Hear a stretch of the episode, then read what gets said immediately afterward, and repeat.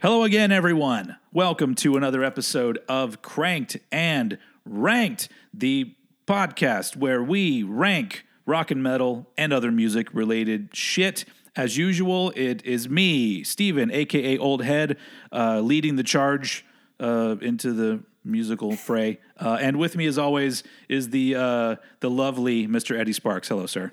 Oh, well, thank you. I'm not going to fuck around today because we. I, I have a feeling this might be a long one because we are going to be um, f- uh, talking about a band where we're going to do the entire discography today. Uh, but it's a discography that I feel like there's a lot to talk about. Um, Yeah. uh, we're going to be um, ranking the uh, studio, I guess, well, albums and and EPs, a couple EPs uh, from Soundgarden, um, which that now makes us uh, three bands into the quote unquote big four of grunge Hell yeah. because we did Nirvana and we did did we yeah we did Alice in Chains. Yeah. Man, that was that seems like a while ago. Both of those seem like they're like a year ago. Man, we're coming up on a year here. I think we've spaced them out pretty well because, like, we did, we started with Nirvana and then about halfway into where we're at now was the Alice in Chains one. So I think we've, I think we've done a pretty good job Yeah. keeping it, keeping it varied, keeping it Yeah. varied over here on the show. But um, and I, I would I would argue that while Nirvana probably has the biggest uh like umbrella over like like the the influence. Like everybody knows Nirvana. Like fucking like I believe it was last night on Saturday Night Live Kid Cudi wore like an outfit to to give an homage to Kurt Cobain.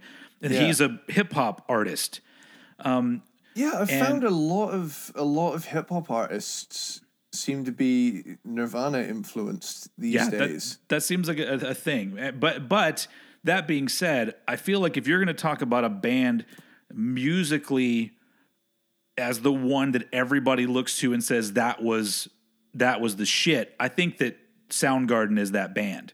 yeah, Um, because you could because if you if you put Nirvana next to Soundgarden, Soundgarden is a way better band, just technically and you know songwriting wise, like all sorts of shit. Like you know, I love Nirvana; they're one of my favorite bands ever. But Soundgarden is a they're in a league of their own. They were in a league of their own, unfortunately. Um, and so it's been interesting to go through and um, really re-listen to these albums in a in the respect of of figuring out where they go in a in a Yeah. ranking because as usual it's really tough for me to find that middle ground between personal favorites and ones where I feel like as an album it's good and where that would fall. So um, as usual, let's talk, let's talk about where we came in on the Soundgarden story. So for me, uh, Soundgarden, I, I I'm, I'm pretty sure I saw the video for Hands All Over. Uh, was probably the first Soundgarden I ever heard, and I liked it, but I wasn't quite into it. The video that made me a fan of Soundgarden was Outshined. Once I saw Yeah. Outshined, that that was the end of it, and I've I've been a Soundgarden fan ever since. Um, which that was what that was 1991, um, which is weird because the because that was a uh, an album that was a that was a little bit buried by another album called Nevermind. Um, but eventually, once you once you played Nevermind 500 times, you're just kind of like, what's that? What else is out there? Soundgarden, and then you're like, why wasn't I fucking listening to this anyway? but uh, but yeah, that was my beginning of uh, of Soundgarden. How about you? uh, GTA San Andreas. I was I was literally going to say it before you. yeah, yeah. This is this is one of those beautiful, uh, beautiful Radio X bands from GTA San Andreas. So you had you hadn't heard them prior to that because I feel like they're such a big band, especially songs like Black Hole Sun. You had to have already heard that prior to GTA. I bearing in mind I was very young when I was playing the GTA. Oh, so okay, okay, that makes sense then. You're you're talking. You should you shouldn't have been playing, is what you're saying. You were too young for it. too young to be slapping slapping bitches and shooting people. picking up prostitutes in your banged up old car and then beating Yeah. them up till you get your money back. Is is Eddie Sparks gonna have to choke a bitch? Only if she wants me to. but um, yeah, yeah, GTA San Andreas, um, awesome soundtrack across the board. Uh, I consider it to be something of a G Funk Bible for my generation as well, because they Yeah. do tend to have extremely well curated uh, radio stations as per the vibe of each kind of area and uh but yeah because it took place in 92 there was a grunge station and uh rusty cage was the song Yeah.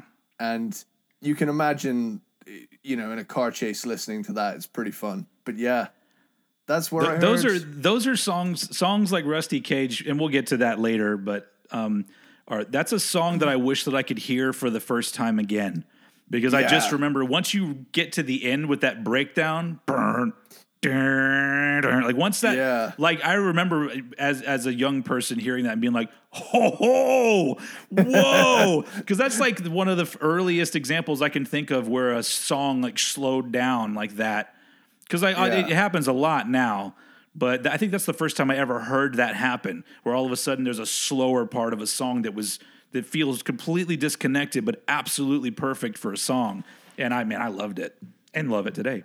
The best part about the breakdown at the end of it is because I'd imagine for like time constraints within the disc or something, because you're talking about a game from like 2004 at this point, which is in, you know, in terms of consoles and stuff. I mean, that's 17 years ago now. They actually, like, some of the songs were shortened. So mm-hmm. the breakdown isn't on the GTA San Andreas version. So it- when Oh. it when it ends at the end of da na na na na na gonna break my rusty cage and run, bound da, and then like it goes Radio X, but Oh, that is a crime right there. but but the best part is is that I did kind of get to hear it for the first time again, in a way, because w- with the absence of the breakdown, I thought that was a cool song. Then when I heard it with the breakdown, I thought it this just got even better. Yeah. This this fucking rules. But um, yeah, and, and as does a lot of their stuff. Um, so let's let's let's go ahead and jump into this. So we're actually doing a total of seven albums because we're including the Screaming Life slash Fopp, uh, where they took two e- two early EPs and put them together. So we're just counting that as an album, and so we're doing there's six full length albums and that um, ranking from um, least great to most great because there is no Yeah. nothing bad. There's literally like it it like some of these things even though I do have some criticisms about a couple of them um it didn't feel right putting anything at last place with this band. yeah. there's there's no shit Soundgarden. No, it's all absolutely badass. not. Yeah. So uh, so without further ado let's let's jump into it and let's uh, uh let Eddie start off with his number 7 Soundgarden album. Well, uh, on that note as well of like including the EPs as well. Yeah. This this is a band that has a shit ton of B sides. Yeah. And so many of them fucking rule. So that Echo of Miles compilation is definitely worth checking out, especially the big one with like everything on it. Does it have uh, yeah, cuz you cuz you got like like songs like Birth Ritual that are just Yep, fucking insanely good. Um, and an, there's another one that I'm gonna I'll wait till later to talk about. Um, but it's like one of my favorites, and it's not on an album. You could Um, make yeah. like you could make like two whole extra Soundgarden albums that kick ass out of like Yeah. the B sides. Hell yeah. yeah, But uh, Soundgarden is a band that you know from observations of other people's lists. I think I'm gonna have a few hot takes. Cool. So uh, you know, not that I, other mean, I, I might as well. I don't really know. Yeah, I, I'm intrigued. I'm intrigued to see where this goes. So I feel like my last place is coming in a little bit hot, but at the same time also maybe not. So I'm gonna I'm just gonna jump in. Okay. Number seven, down on the upside. Okay. This album is is still growing on me to this day. It's it's also a long one at you know 16 songs, which can be intimidating, um, and over an hour long as well. And it's the and it is the it's the last one they put out in '96 before they originally broke up. Yeah. It's it's another casualty of the mid '90s CD era long album pandemic. yeah, and absolutely. It, it has a noticeably it's got much less emphasis on the heavy side of their sound, with the exception of maybe a couple tracks. Um, the Soundgarden sound is still there, but it's nowhere near as you know Black Sabbathy. It's more on the like alternative kind of stuff. yeah. So uh, I'll jump into the track by track. Pretty Noose is a is a groovy, catchy one. Great mid '90s chorus on it. Excellent opening It's- song. Did just to, I'll interrupt you immediately. In my opinion, with Down on the Upside, if the whole album was as good as Pretty Noose, it, it, it, I think my opinion of it would be way different. Yeah, Um, but that song, just just because as soon as I heard the name, I had to talk about it. There are, and I've, I've, I'm sure I've mentioned this before in other episodes. Sometimes there are little weird, odd things that are snuck into songs that make the song for me. And in Yeah. this song, when it's got the, they're playing the riff during the verse, yeah, and it does that beep, beaner, like that part. Yeah. Like every time I hear it, I go, "That is so fucking great." And it's like, and it literally the rest of the song to me becomes better because of this weird little thing that they just throw in in the verse that doesn't even need to be there. Yeah. and and that's why Soundgarden are great because they do things like that in their songs. Anyway, continue. for sure. Um, Rhinosaur is Soundgarden straight up doing much more the kind of post grunge sound at this point. You know, th- this was this was two years after '94, which is kind of where grunge tends to drop off after this point, and it kind of becomes more alternative, and then the nu metal thing kicks in. I think by Um, this point everybody was tired of being labeled. Like you know, a lot, a lot of, a lot of bands were just sick of like, well, why do we have to play this kind of music? Why can't we just do what comes naturally to us? And I think that's what Soundgarden was doing. Yeah, it's um, yeah, you get zero chance. This one, now this one fakes me out at the start because I legit thought it was Eddie Vedder for like a split second because it has such a strong Pearl Jam vibe. Like this song, I could easily hear being played by Pearl Jam, easily. Which, Great song. which, which, oddly enough, um, uh, the drummer ends up being the drummer of Pearl Jam after this. Yeah, Matt Matt Cameron, that's his name, Matt Cameron. I don't know. I'm so bad with names. Uh, it's like like a, a name that I've said a hundred thousand times in my life. I'll, I'll just immediately be like, "What was that dude's name that played drums in Soundgarden?" Ah, Matt Cameron. Isn't it insane though, like the career that guy's had? Like he's been a prominent, you know, drummer in not only one, but two of the biggest bands from a scene. You know, It would. I mean, it would be impressive if Dave Grohl didn't exist. Dave Grohl went on from being the drummer of one iconic band to being the frontman in another like huge rock band. So it's Yeah, you I know, that's about that's about as impressive as it gets to me. Not that I'm not a, a very big Foo Fighters fan, but I look at that and I go, man, that dude. That's he's Yeah. he's he, he's gonna. I mean, on his deathbed, he's probably gonna be like, "It's pretty good, man. Let's see you guys later. Peace out." hell yeah. Um, Dusty, it- it's got a nice feel. It reminds me that this this is me once again. You know, my kind of generation finding it. Uh, Dusty reminds me of a level in a Looney Tunes game uh, from a PS2 uh, Looney Tunes game called Taz Wanted. And it's where like he gets captured and put in a zoo and he escapes and he has to destroy all of these like elaborately placed wanted posters in like levels and stuff, but they're like kind of puzzles and shit. And but like the music in it, like the down da down down da down down down da down da down. There's a very similar kind of guitar riff that's like the music to one of the levels. So I'll have to go back and re-listen to it and explain what it is. But they were, pl- they were they were playing that game before they wrote this song. They ripped it off. they didn't even know it oh man, like you get Ty Cobb. You you see Ty Cobb, they suddenly come out of the gate with like this, this crazy punky one with like this almost rockabilly redneck feel at times. Um It feels it feels like on, on almost every album, there's at least one song where they feel like they just got to get the fast out of them. Like, Yeah, oh, well, we, yeah. we have to do a fast one. Like they needed to do it. So, and this is one of them. You know, now that you mention that, I think that's true. I think there is at least one ridiculously speedy, punky one on each album. Yeah. I I, mean, that's true. compar- comparatively, yeah, it does. It does. It, you, well, that's the thing is that Soundgarden, every single album they ever put out has a great variety of songs. Oh, like yeah, you sure. don't get the same kind of thing over and over again. You may get things that sound similar to what they've done before, especially when you're getting to down on the upside. But um, overall, like as an album, you're not really hit with the same thing two times. Yeah, like oh, and and he- here's here's the thing as well. Like you said about Pretty Noose, blow up the outside world. Yeah. again, awesome song, no questions asked. There, That's a And that's a pretty. It's an epic song. Like it's big. Like Yeah. the whole thing about it it's, is is huge. And then you get uh, Burden in My Hand, which is again another awesome song. The singles from this album are, you know, are ex- extremely good. I just feel like the album is a bit long for the fact that they've kind of shed a lot of the heaviness. yeah, we're not even Mm. halfway through yet. Yeah. Like um where is it? Never Named is this crazier punked out track again.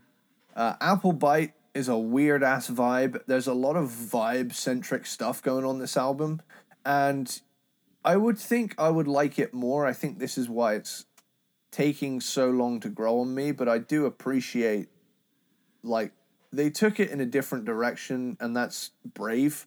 Um uh, but like never, uh, I had a little little bit of a fangirl moment when Never the Machine Forever came on because I was like, yes, Kim Thayil fucking doing the fucking heavy thing, hell Yeah. yeah. Like I was I was loving that one. Um, tighter He, he's tighter. he is a. I feel like he is an, a pretty underrated guitar player. Oh, and yeah. I realize that he's not.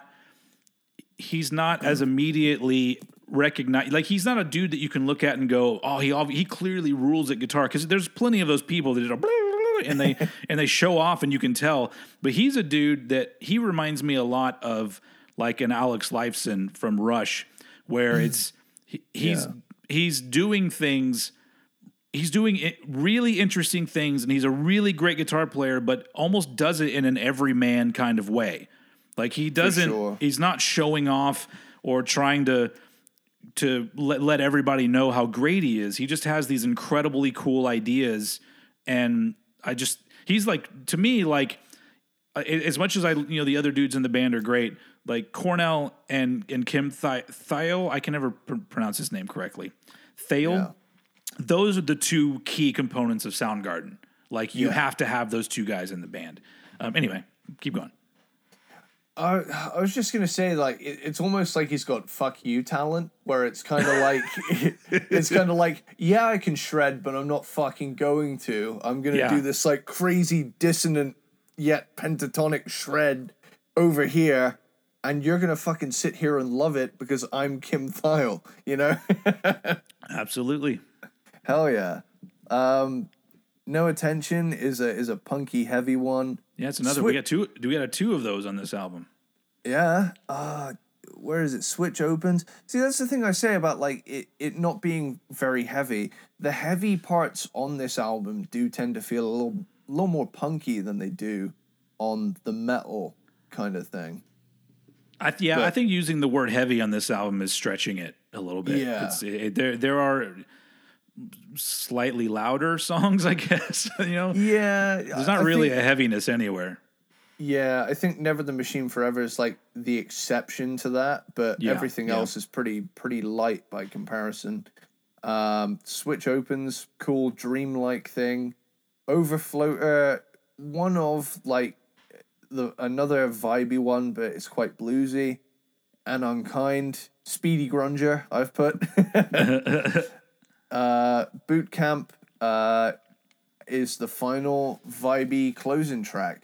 This album isn't terrible by any means, but in my opinion, could have kept me more invested if it was shorter, as a lot of it has like a more vibe kind of approach. I like Yeah. vibe, but compared to Superunknown that preceded it, the parts aren't as memorable throughout uh, compared to the previous album. Yeah, I uh, I I totally agree with you, but um, but that's not my number seven.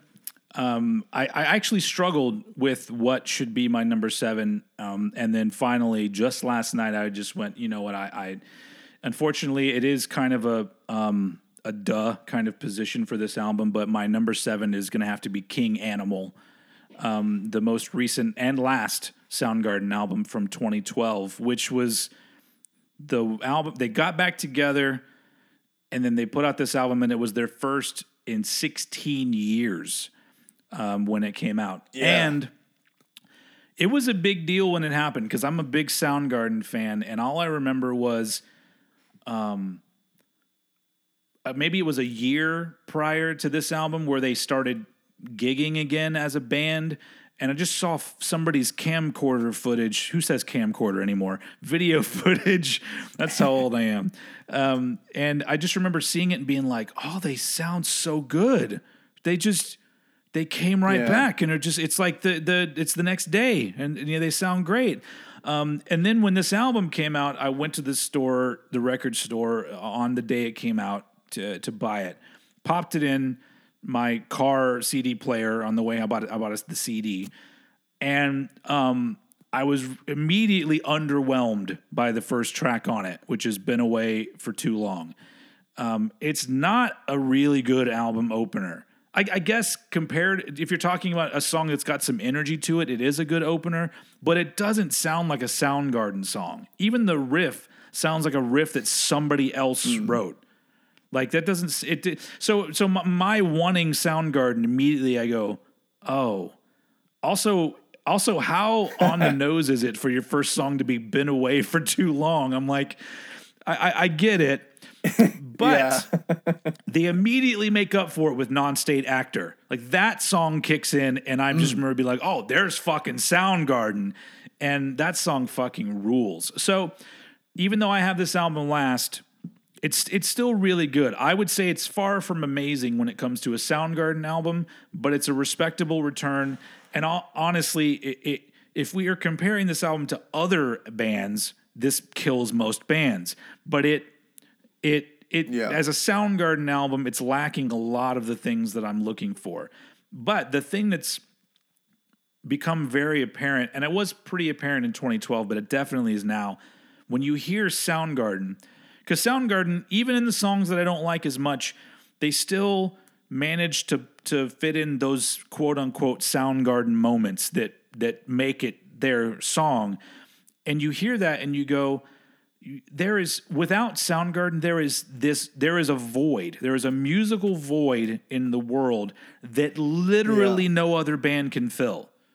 Like, how many bands can you say that about them? That once they're gone, there is going to be a void forever. Like, I can't, th- you like, bands could try, and some bands have, but no band sounds like Soundgarden and did it as well as Soundgarden did. So, that that alone makes For this sure. album enjoyable because you're you're it's another Soundgarden album.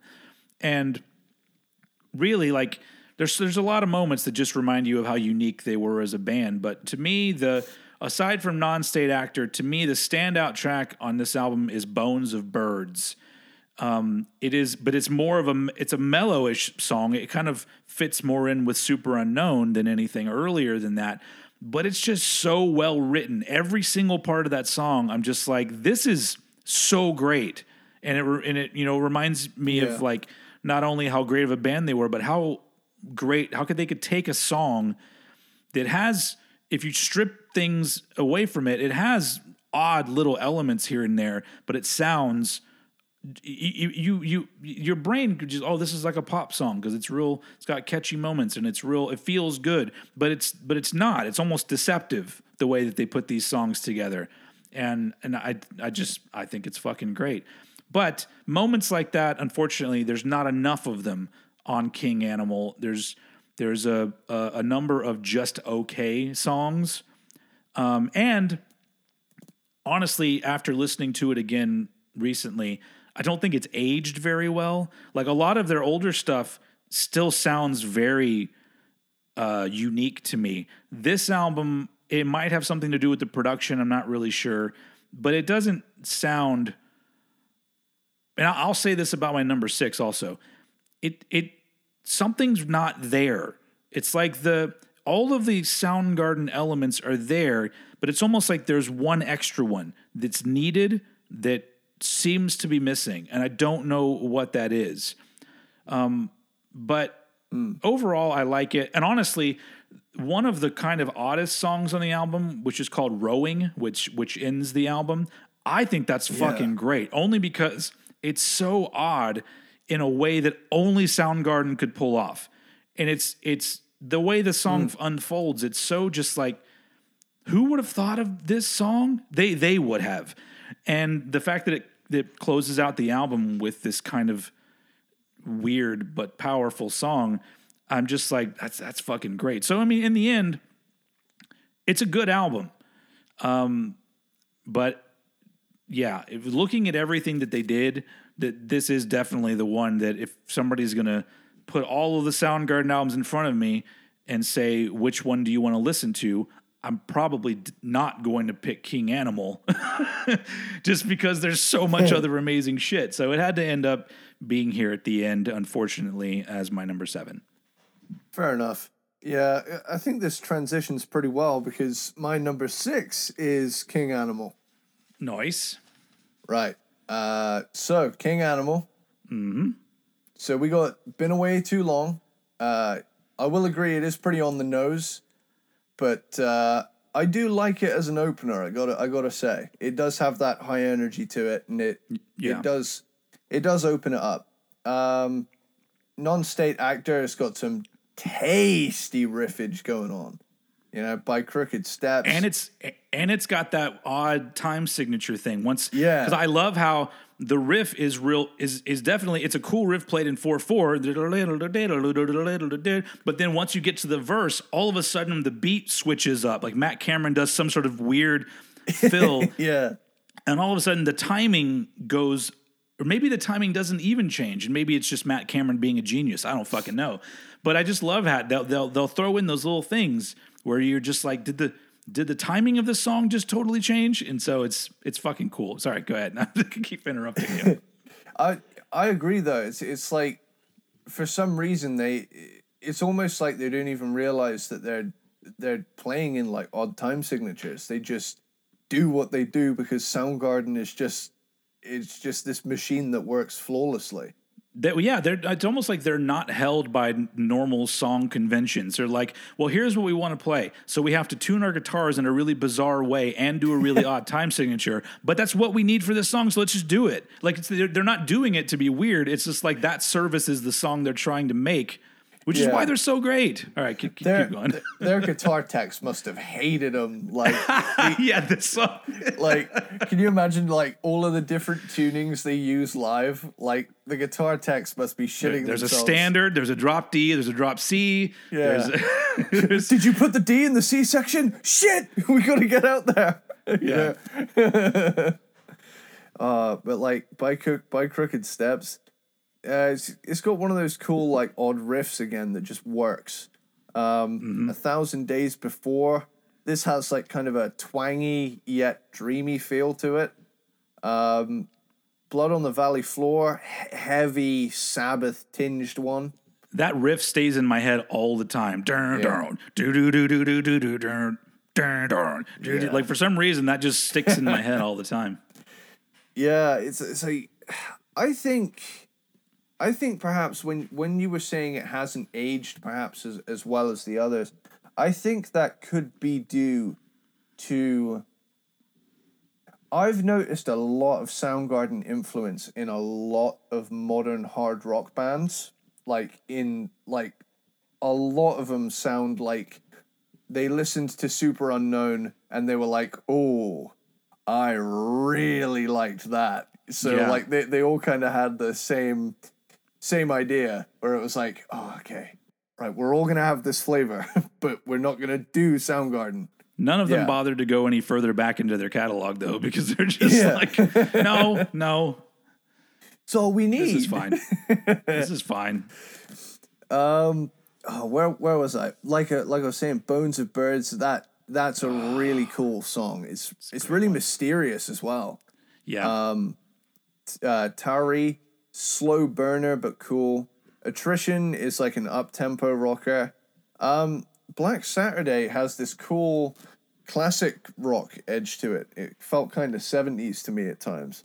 Um, halfway there is a softer song. It's nice. I like it. Uh, worst just that dreams. just that just sounds like a Cornell solo song to me. Like it doesn't Yeah. really sound like Soundgarden, but you know, whatever. Uh, what was it? Wor- Worse Dreams. It kind of indulges in some weird sonic choices, some cool stuff. Mm-hmm. Uh, Eyelids Mouth, awesome bluesy rundown riffs in this one.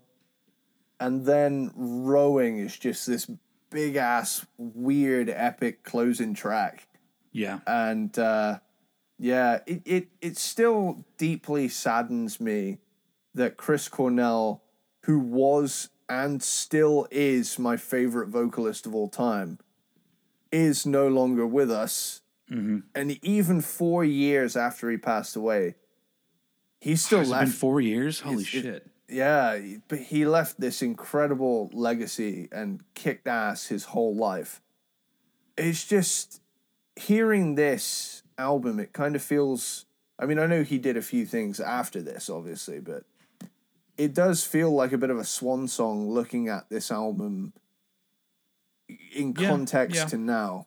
Because, like, there was such a, t- such a time gap between Down on the Upside and this one and it's almost like they came back for one more and then you know i've said my piece i'm, I'm going to hang out with cliff and dime you know? Yeah, it it's it's it's pretty it's bittersweet, I guess, because it does for a Soundgarden fan, it does give their story a better ending. Even though even though it's my least favorite Soundgarden album, prior to that, like all you you just heard that they didn't get along and they broke Yeah. up. And if that was the end of the story, then would that's just out. not yeah, it's a pretty it's a bummer. So at hmm. least we know that in the hmm. end they came back together and we sure. get this nice little nice little button on the end of everything. yeah but yeah that's my uh that's my number six with king animal Awesome. Well, I'm gonna I'm gonna leapfrog over you back to where you were before because my number six is down on the upside. okay thank god i needed i need i feel like i needed some backup with that one This honestly, these two were switched for a little bit. Down on the upside was Ah. last, and King Animal was was was number uh, six. But um, I think probably the the things that made this album all of a sudden jump up a spot were just pretty noose and blow up the outside world. Like the fact that those two songs are on here, I'm just like, yeah, those are classic fucking songs to me. And so even though so this was the last of the original run as we talked about before um once again this is a progression for soundgarden um not necessarily in the direction that i would like them to go uh, i remember when this album came out it was a little bit of a letdown because i thought that they could do way better than this but um overall, like this is one the, the opposite of King Animal. I think I like this album more n- now than I did then. I think it has aged a lot better. Uh, I guess because now you know, like you, you know, we in hindsight, you know where they're going as a band. But um, this is definitely less heavy and a more direct Soundgarden sound. There's still the little things that I talked about earlier in the songs and the odd, the odd tunings, odd time signatures, odd little songwriting things here and there. But there's less of them. It's way more pared down to the you know meat and potatoes Soundgarden. Um, but there's still a lot of cool moments. Um, but really, this this just isn't an album that really excites me. Um, there's a there's a high percentage of songs that I would just call pretty good for Soundgarden songs. Yeah. And honestly, I don't know if this is because of you know because they we we've already lived through them breaking up. But when I listen to it, I feel like they're a band that isn't really feeling it overall Yeah. anymore. It feels like that in the songwriting and in the performances. While they're still good and still leagues above anybody else making albums. Well, not anybody else. We just did 1996, and this one did, wasn't in my top five. But um, but like when it comes to bands, I still I think that they're still they were still insanely respectable at this point. I mean, they've never not been, but um, it just doesn't feel as good even with the highlights. Now, the one thing that I gotta say that I think may be, um, I don't know, controversial. It may go against the grain a little bit. Um, I think "Burden in My Hand" is one of the worst Soundgarden songs Oh wow. it it it doesn't connect the way it's literally a like a four or five it's a five minute song that all the way through is almost great like it feels like this could be a little bit better this part could be a little bit better everything about it is very exhausting to listen to for me because I'm pulling for Soundgarden. I want them to make another, especially following Blow Up the Outside World, which fucking knocks it out of the park. This one is just everything about it feels like it just isn't quite good enough. And so it, it so it makes me not like it because I would rather them, them just write a song that I go, this one isn't that great, than this song that feels like it should be great and it doesn't quite get there. It's a bit of a tease. Uh, Yeah, Yeah. I guess so. But honestly, there are several songs on this album that make me feel that way. Like, Yeah. oh man, if they had just made some different choices, this could have been fucking great. But you know what? I mean, it's I didn't. I'm not the songwriter or the in the band, so I'm sure maybe "Burden in My Hand" is exactly what they wanted it to be. And um, you know, I'm on the other end as the person taking in the music, but it just it it it I hate it. I hate it so much because I hear it and I go, this isn't good enough. this is and you heard it on the radio so much when I was younger and I'm like, why this one? Why is this the one that they're playing all the time? I think as well, there was a thing. I think it was kind of similar to the Jim Martin situation with Faith No More. I think Cornell wanted to push for a little bit of a lighter sound, whereas uh, Kim Thayil, I, this is something I've heard from another podcast. Um, it was uh, it was like the I think it's the grunge podcast. They did uh, uh, down on the upside, and while they're listening to it, they're kind of praising it and stuff. And they said they were kind of at odds in the band with like how heavy they wanted to be, and I think Yeah. Kim wanted to get heavier, or at least maintain the heaviness, but it didn't really. It didn't really include him in that, so I think he felt a bit put out, and that's why the band. I mean, there were tensions. Obviously, the band Yeah. broke up. So um, Do you, you, there was a there's a funny thing that I've I that ju- it made me laugh when I thought it in my head. I was like, you know what? On on Superunknown and on Down on the Upside, I can hear that Chris Cornell has short hair. yeah, yeah, like th- It's it almost it's like you can hear that he cut his hair off, and it's just like that. Why is that a thing? That's so weird. I wasn't gonna bring this up, but I, Because your hair shouldn't exa- matter, folks. Your hair should not matter. That that's the thing. We're not shallow here. We're not shallow on this show, but there is a distinct shift right from like the thing is the vibe on Superunknown, which we'll get to. The moment Chris turns up with the short spiked up hair instead of those long flowing locks, Yeah. singing Black Hole Sun, right? It's not even a subconscious thing. That's a short hair dude song. You know? Whereas you listen to Outshine. The short hair era of Soundgarden. Yeah, it's it's weird. Did they all have short hair? Kim Kim's always had long hair. I don't think Kim ever cut his hair short. Oh, he's he's he's the man. Yeah. Don't, don't cut. Don't. I mean, I cut my hair short in my twenties too, folks. We all make mistakes. Did you actually? But um, Oh shit. I did. I, I had short hair. I had short hair from around the time I was, I think, uh, 19 until about probably about 10 years till my late 20s. I had short hair, but it was mostly. God, don't even get me started on hair. I hate my hair so much that the only way I ever like it is long. So I had to go through a decade of like, do I shave my head? Do I go get a haircut? Because I get a haircut. I, it's like every every man haircut just looks like a little boy haircut, no matter what kind of hair you got. Yeah. So it's like the only option I had was to shave my head. So I had like a buzzed head for a really long time. Um, but then I grew it back out again. I'm like, well, why the fuck was I? d- Did I ever cut it short? It's because it wasn't cool anymore. Yeah. So I th- I think for me, if if I had the choice, because I was in like I was in the uh, air cadets from the ages of thirteen to sixteen, and uh, it was kind of more of a thing that I did because my parents wanted me to do it. Uh, I would have much rather have been playing in bands. Although I did get to fly a plane a couple times and op- operate an assault rifle, so you know nice. there's there's a there's a back and forth here. I just wish I got to do that more frequently, considering the amount of time I had to keep my hair short. You know, I'm just I'm just saying there's like a there's like a balance here that's not happening. But yeah, I, I, although I will say I, I looked like a fucking dweeb with short hair, like the biggest nerd I have ever seen. Like, and I I didn't even have contact lenses at the time, so there was mm-hmm. just this nerdy kid walking around in an Ugly Kid Joe T-shirt, but with like fucking computer monitors on his face and like just like a kind of puffy crew cut. And like honestly, looking at old photos of myself, I would pick on myself. I'm looking at him and I'm thinking, "You're a target, dude." Yeah.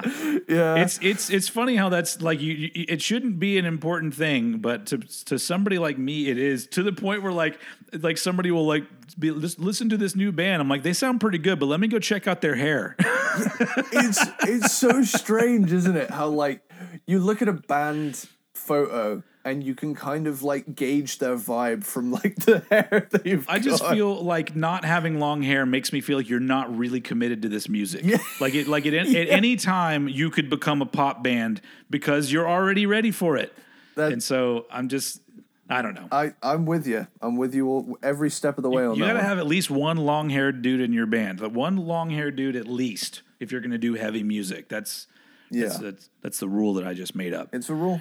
Anyway, so back to back to down on the upside. Uh, I'm with you that it's too long.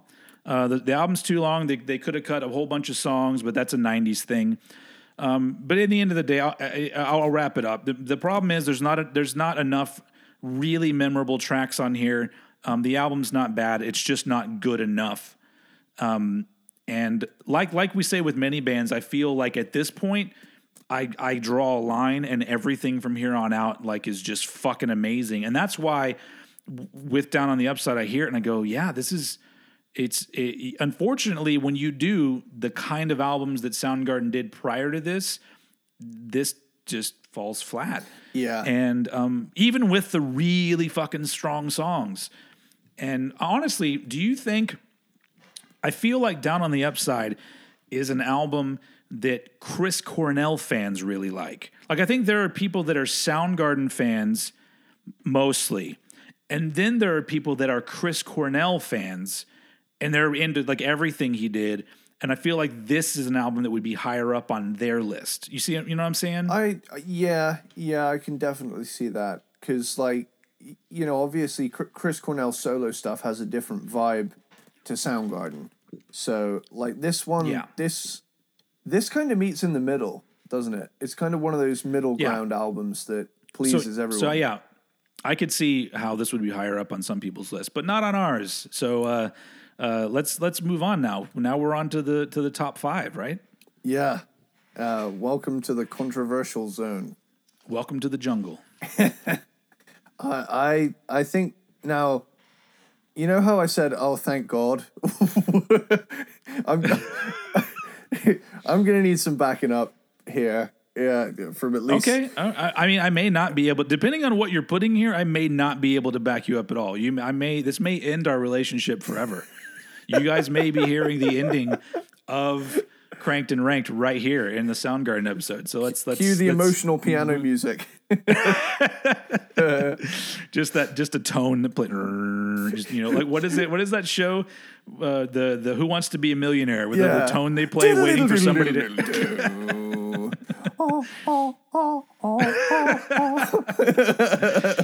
all right all right let's let's do it what's your number five Soundgarden album Okay. Short hair dude album, Superunknown. okay I don't I At number I five. don't I don't have a problem with this but um this it does that is that is a bold choice to put it this far down It is a hot take, and Yeah, I'm, yeah. I'm now that we're in the top five zone. Let me just let me just say, I'm just gonna make my case here. Everything here on in, I love. So That's, I yeah, that's like that's what I was saying. So we're we're it doesn't matter where they fall at this point because we're talking about amazing music at this point. yeah, though I I do have my preferences, so I'm gonna jump in. Yes, Cool. Don't don't we all?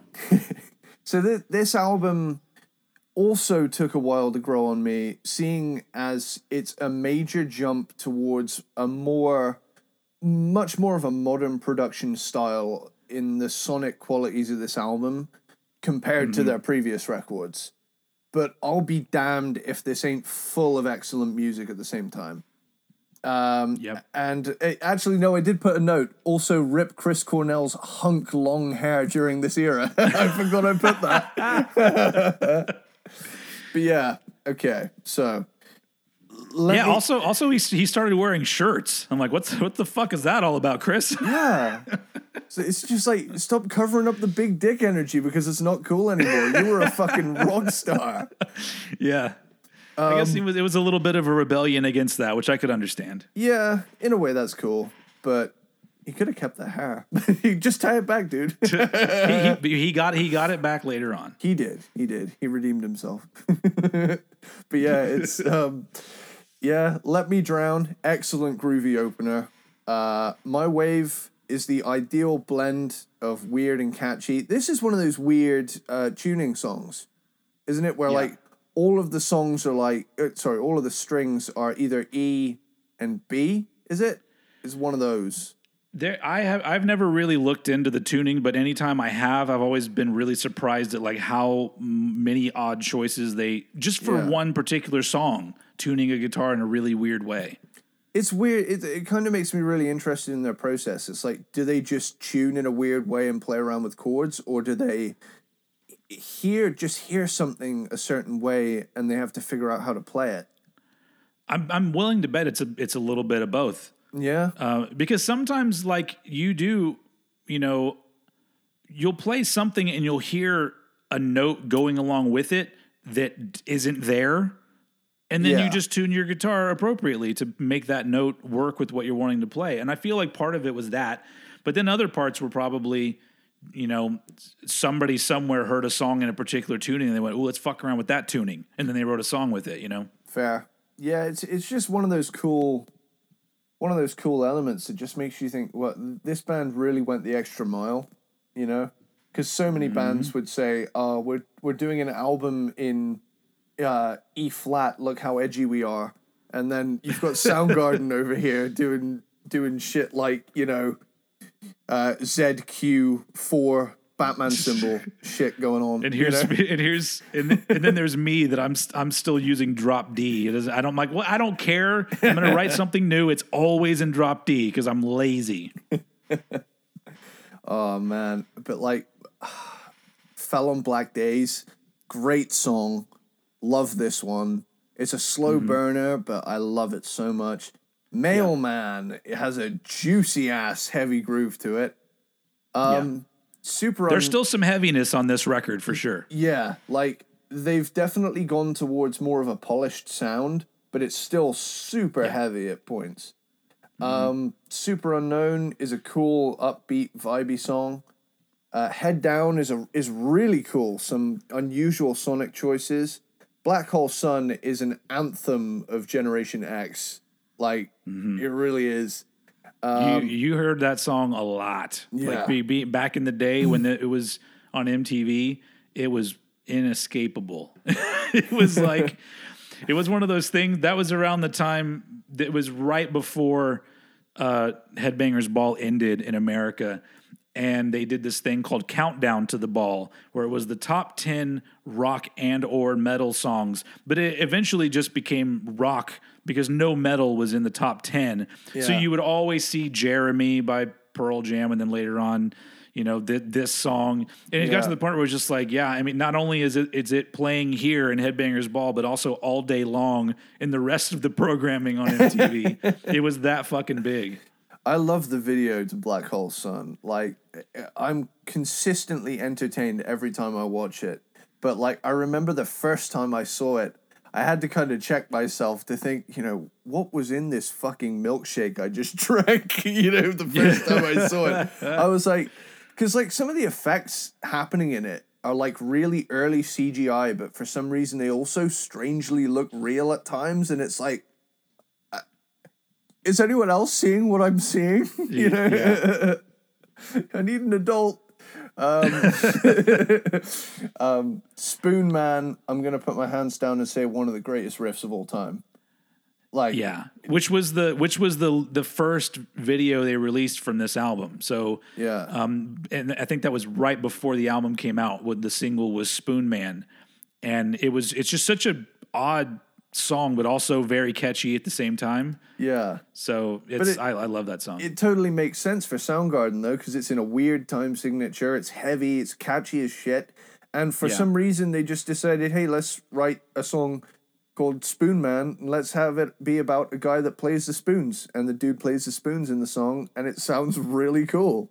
You know, yeah, yeah, um, Limo Wreck is one of the most underrated Soundgarden songs in my opinion. yeah. Like- I'm with you. I'm with you here, Yeah, man. like hearing him and the wreck of you is a wreck of you. Oh, like that. Yeah, it's Oh, yeah. That's that's that's Chris Cornell being an utter badass. It's, and just vocally, I, I mean, that's one of the like I'd probably put that in my you know top five Cornell like vocal performances because I know Yeah. a lot of people will go to like Birth Ritual because he hits these really high notes, but Limo Wreck for some reason it's just the power behind it.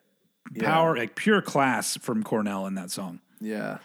Dare I tried to live. Like there's so many anthemic Yeah, yeah. like generation that's a X fucking jams. that's that is a, a riff that I w- always play on when I pick up a guitar and it's there's nothing really special about it but the fact that they came up with that how it keeps going down and down Yeah. do do do do do do do do do do do do do just like just like for some reason I'm always just like that's so genius but also not that genius because it doesn't you know it's not like super hard to play or anything but it's like it- Yeah. it, it, it just ha- gives the gives the song such a fucking huge epic quality. It's like they take a prog approach to a punk vibe and like Ooh, I like that. they end up with these like ridiculously complicated but almost primal at the same time kind of things going on. It's like we said, it's just this this instinct that they have as as this unit that just knows exactly what needs to go where, no matter how weird it is or how many times it does or doesn't repeat. you know? yeah yeah totally Uh, um, fucking kickstand. Uh, it's punky hard rocker. This one has some like GNR flavor at points. A few like Guns and Roses ish moments. Nothing that veers off into that full on Guns N' Roses zone, but there's a few moments that made me think I could hear, you know, I could hear Axl ranting over this. Um, something something that we haven't really pointed out that, that is I think a really interesting thing about this band is that they're one of the I mean not few but they're one of the those bands where the drummer wrote some music Yeah. like Matt Cameron wrote the music for Kickstand and he's written other things as well and so there's that there's that part where like they they were such a a great collection of musicians that even the drummer had songs Yeah. and that's fucking cool Yeah. Oh man, like looking at these now, uh, seeing as this album has had so much time with me at this point, I know I've put it low on the list. that's solely based on how much I love everything above it. But my god, like the strength of some of this stuff. Um, Fresh Tendrils, cool vibey one. Fourth of July is heavy as balls. like it's it that's I would not feel out of place calling this grunge doom. You know that song is is pure sludge. Um, half is this cool vibey soundscape thing going on. I, I mean, I, I don't know why that's on the album, but okay. yeah, it's it it's weird, but I kind of like it at the same time. Um, and then you get like suicide. I'm sensing strong Led Zeppelin vibes on this track. And finally, I know it's a bonus track on later pressings, but I thought I'd mention it because it's a qu- it's a quirky thing I do. I- I'm not like other girls. I'm gonna I'm gonna I'm gonna bail you out because it was on the original vinyl pressing. Was it on the ah like uh she likes surprises? I was gonna I was gonna jump into. Yeah. Yeah. It's got a weird, weirdly happy but jerky feel to it. And like the burner, like all of those little weird things going on. Yeah. But it, in the same way that, you know, I know we've mentioned this before, but in the same way that Easy will close out certain pressings of Angel Dust. this one, it, it it has that. It's gonna be okay. You're good now. You you listen to the album. Great job, guy. You know. Yeah. It has I prefer it ending I prefer it ending with like suicide, but I, I get what you're saying. Yeah, I, I just like I like someone to hug me at the end. You know. Yeah. so so the re- the reason why I know that was on the original vinyl pressing, this is one of the things from my past that I wish that I still had is that um, one of my friends won a vinyl, a colored vinyl pressing of this album when it came out. So back in ninety shit. six or four, and um, they just gave it to me, like because they didn't have a record player and they weren't really that into they weren't really that into the album, and they gave it to me, and I had it for years, and then I and I had a friend who was probably the biggest Soundgarden fan I'd ever met. Yeah. And I remember, like, for his birthday one year, I went, I don't ever play this. Would you like this colored vinyl? Just yeah. So I gave it to my friend. So I feel good that I gave it to somebody who's a bigger Soundgarden fan than me. Yeah. But now I'm like, God damn it. now it's like trying to get an original vinyl version of this album. Forget about it.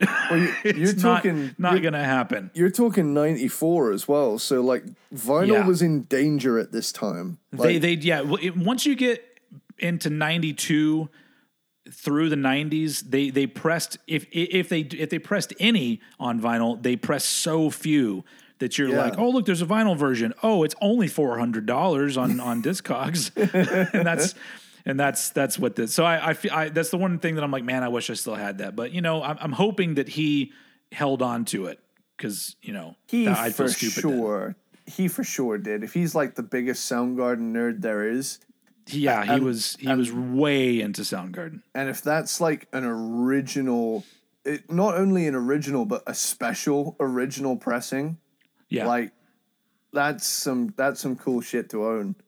It's probably worth a fucking fortune as well. I'm, I'm sure it is. Um, but anyway, so that you you wrapped up for That is- uh, that for is my- Superunknown. That is my number five, Superunknown. All right, moving on then to my uh, number five, which is not Superunknown. Um, like like Eddie said, we're into unfuckwithable territory, in my opinion, starting now. Um, but um, I had to put this one at number five just because it's not really an album. I had to put "Screaming Life" slash "Fopp" here at number five, uh, which th- this version, the two EPs together, came out in 1990, but it collects uh, the Screaming Life EP from '87 and the Fopp. It's it, I guess it's an EP, but it's only like four tracks or whatever, right? yeah. Uh, on a from um, 1988. So I'll kind of split this up by talking about each of the EPs. Um, so Screaming Life is their debut EP, and the thing that I love about Screaming Life is that from the first moment of music, you, you're already listening to an amazing band. Like it's Yeah. it's immediate, and Chris Cornell immediately stands out as a vocalist. And you listen to this and you're like, yeah, it's inevitable that this band was going to be huge because they right out of the gate were fucking great. And the Screaming Life EP is kind of it's got like a real bare bones kind of recording uh, production style to it, but it's really effective for what it what it is. Um, Yeah. and it's really good for a first EP. Um, it is kind of primitive Soundgarden, but but the sound of Soundgarden is already there. Like they're already a very unique band. Now, something that I never really thought about before until I went through and listened to their discography all the way through for this podcast. Because I, I haven't listened to them first album all the way to last album ever. I've just ran I've just heard the albums early on for the first handful of albums, Soundgarden didn't really like writing choruses. Yeah. Like there's no most of the time there's not a discernible shift. You know, like a chorus has a part it elevates the song to a different point or whatever it is. They don't really do that very much. And it's almost like the mood and the groove and the vibe, whatever riff is happening, all of that shit is more important than writing a conventional song from EP number one. Like they were already just like, we don't need to do things the way everybody else does things because we're fucking better than that. And um, you, you hear that on Screaming Life. Now, on the other hand, with Fopp, this is not one that I ever really want to listen to because Fopp is a cover song by the Ohio Players, and then there's a remix of Fopp, which is like okay, and then there's one original Soundgarden song, which is a good song but not a great song, and then there's a Green River cover. It's like it's almost like just okay, well this is fine, but it doesn't. To me, it doesn't. even the production on it, I don't think is that great, and it doesn't. It's not something I want to go listen to uh, when it comes to Soundgarden. But when you put them all together in this, it's kind of cool because you get to hear the beginning of this awesome band and you know Yeah. how it all started. And so just just based on the strength of Screaming Life alone, like this this you know is is you know at number five. But um, I think all all together, um, out of the five we're going to talk about, this is the one that I'll go to the least, just because uh, you you already know that there's so much more that this band is going to offer, you know, and so um, that's why it's here at number five. Fair enough. I, I think we've got another one of those episodes where it's just running nicely into the next. Because my number four is Screaming Life slash Fopp. Awesome. Cool. So uh, I love this as a collection. I love this collection as as as like a whole album mm-hmm. in that kind of context because you know I've I've never known either of them outside one another. I've always listened to it right the way through. Like with the exception of the maybe skipping the Fopp remix every now and again, Yeah. but ma- mainly because it's like okay, it's like an extension of about six minutes onto a song I've already listened to. Yeah. But um, you know, I like it from time to time, hearing all like the the cool warped late eighties remix shit going on. But um, yeah, hunted down right out of the gate. Like that's one of my favorite Soundgarden songs. Just simply how how rough it sounds, but how it feels like kind of a mission statement where it's like this isn't like metal but it's heavy and it's sludgy and it's and it's doomy but it's also punky. Like what's going on here I mean, that sounds like the definition of yeah. grunge to me. yeah that song like that is a that's a grunge mission statement right there. Um entering has this killer vibe. Love this song too tears to forget is this wild punky one with the trademark odd time signature style mm-hmm. they would become known for. Nothing to say is really doomy and i love how crushingly heavy it is at points. Dun, dun, dun, nothing! Dun, dun, dun, dun, ba-da, dun. like that that there is oh, every time i hear that one it's like hell yeah. Yeah. Um, little joe this is a cool psychedelic trip meets a weird rapping type thing and i love how unapologetically weird it is. Mm-hmm. like chris cornell rapping like a really high-pitched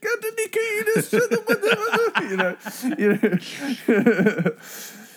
And that that like boom like all of the choices on this are already so bold and out there, Yeah. but they're so cohesive. Um, Hand of God feels really, really grungy. So far, the grungiest in my opinion. Um, although yeah, Sub Pop Rock City, full on wild punk song, and I love Oh, the yeah, I, phone I- call I forgot skit. that that's on that's on the newer version of that because that's not on either one of those EPs. Oh, yeah, it's kind of like a it's a wild, funky, sorry, punky song, and I love the skit in the middle about like getting rid of their sideburns. I think that I think Sub Pop Rock City was one of those ones that was released on seven inch for Sub Pop, like the seven inch club or whatever. I think it was one of those. right. I, I seem I, I I keep forgetting that like they ended up including that on here too. Yeah, because that's that's one of my favorites on here. It's just mm-hmm. so fun. Um, Fopp again, like you say, is a cover of the Ohio Players track. Uh, I love it. Like down, down, down, down, down, down, down, bow, down. Like he- hearing that. It. This is why I love the late eighties and early nineties because rock bands were really flirting with funk Yeah, if they weren't even if they weren't like a funk rock or funk metal band they were still like hey let's get some let's get some funky fresh jams up in here Well, Hell they were, yeah. but they were, they were, they uh, like bands even into the '90s would would flirt with all sorts of different kinds of music in their cover songs. Yeah. Whereas it seemed like now nowadays, if a band covers a song, it's just another rock song, and I'm just like, all right, well, that's really boring. Because here's something for you: Ha- Is there a cover song made in the past 25 years that you think is any good? 25 Let's make it more 20. Let's just make it this millennium. Can you think of a cover Okay. song that hits you the same way that, say, uh, uh, fucking, I don't know, um, uh, Helpless by Metallica or something like that? Like, you know, just like the. Like cover songs, bands would do cover songs, and it almost seemed like they made them so much their own that they were equally as good to the original. But now, anytime, Yeah. any even bands I love, anytime anyone covers a song, it's always subpar. Like now, yeah i will say i do like the megadeth cover of cold sweat but that's that's more of a guilty pleasure than anything Yeah. but yeah I mean, it's fine, but it doesn't. It definitely doesn't hold up to the original song. But Yeah. um, it's just, but it's just a weird thing where it seemed like bands would put cover songs on albums back in the day, and I'd be like, yeah. But now when I see that, I go, you're fucking wasting my time with this shit. Yeah. You know, most of the time. It's kind of you know, it's kind of like when I see uh, a Metallica cover on like a metalcore album. It's like, could you have not been a little bit more ambitious than this? Like, Yeah. y- you know, it's like sure, Battery is a great song and all, but like way back when, you know, when you've got bands like Sacred Reich doing songs like Thirty One Flavors, come on, like I know that's not a cover, but you know, make it Yeah, make but it it's, make a it's bit that more vibe of a bold of flirting with different choice. music. Yeah, exactly. And I feel like the use of a cover spot should allow for that. Yeah, Yeah. Anyway, if so- if you're going to include one. just just not to derail us, but you know, I just there's a thought that was in my head. No, it's cool. This, this is what the show's all about. Talk, talking about music. um, so yeah, like we were saying, we got the Fopp fucked up heavy dub mix, which is a fucked up heavy dub mix of the previous track. there you go. you get you get what the Um, title says. Yeah. Um, Ki- Kingdom of Come, Punky One, good fun. And Swallow My Pride is a cover of the song by early grunge act Green River. And I really like it.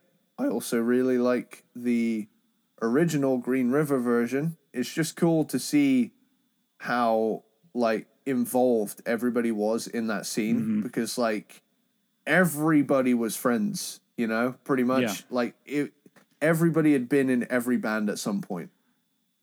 And you know, I, that's what I love about that that late 80s Seattle scene going on. Absolutely. Yeah, before before it broke in the early 90s, there's this cool camaraderie between everyone. And I think that's why I think um, that's why the quote unquote Seattle scene became a thing because not only were there all these great bands, but it almost seemed like you could tell that they were all friends and they all loved each other's bands, you know, and, and it, it just seemed uh, if, if for if, if any if anything else, it was just the fact that I was like, well, that's cool. I wish I lived somewhere that had that kind of thing, you know. Yeah. Yeah. yeah. So that's my number four with uh, Screaming Life Fopp. Awesome. Bop me right, don't you bop me wrong. So my uh, my number four, uh, I'm just I'm moving up uh, one album in their discography to their debut full length album Ultramega OK uh, from 1988. And this I I feel like it's a like everything from this point on like they make they make steps up like they improve things about what they're doing every time and this is just it's such a fucking cool album just from the beginning of flower just the groove of that song like it just it, it's so good that I don't I don't really even know what else to say about it. It's just a fucking great album.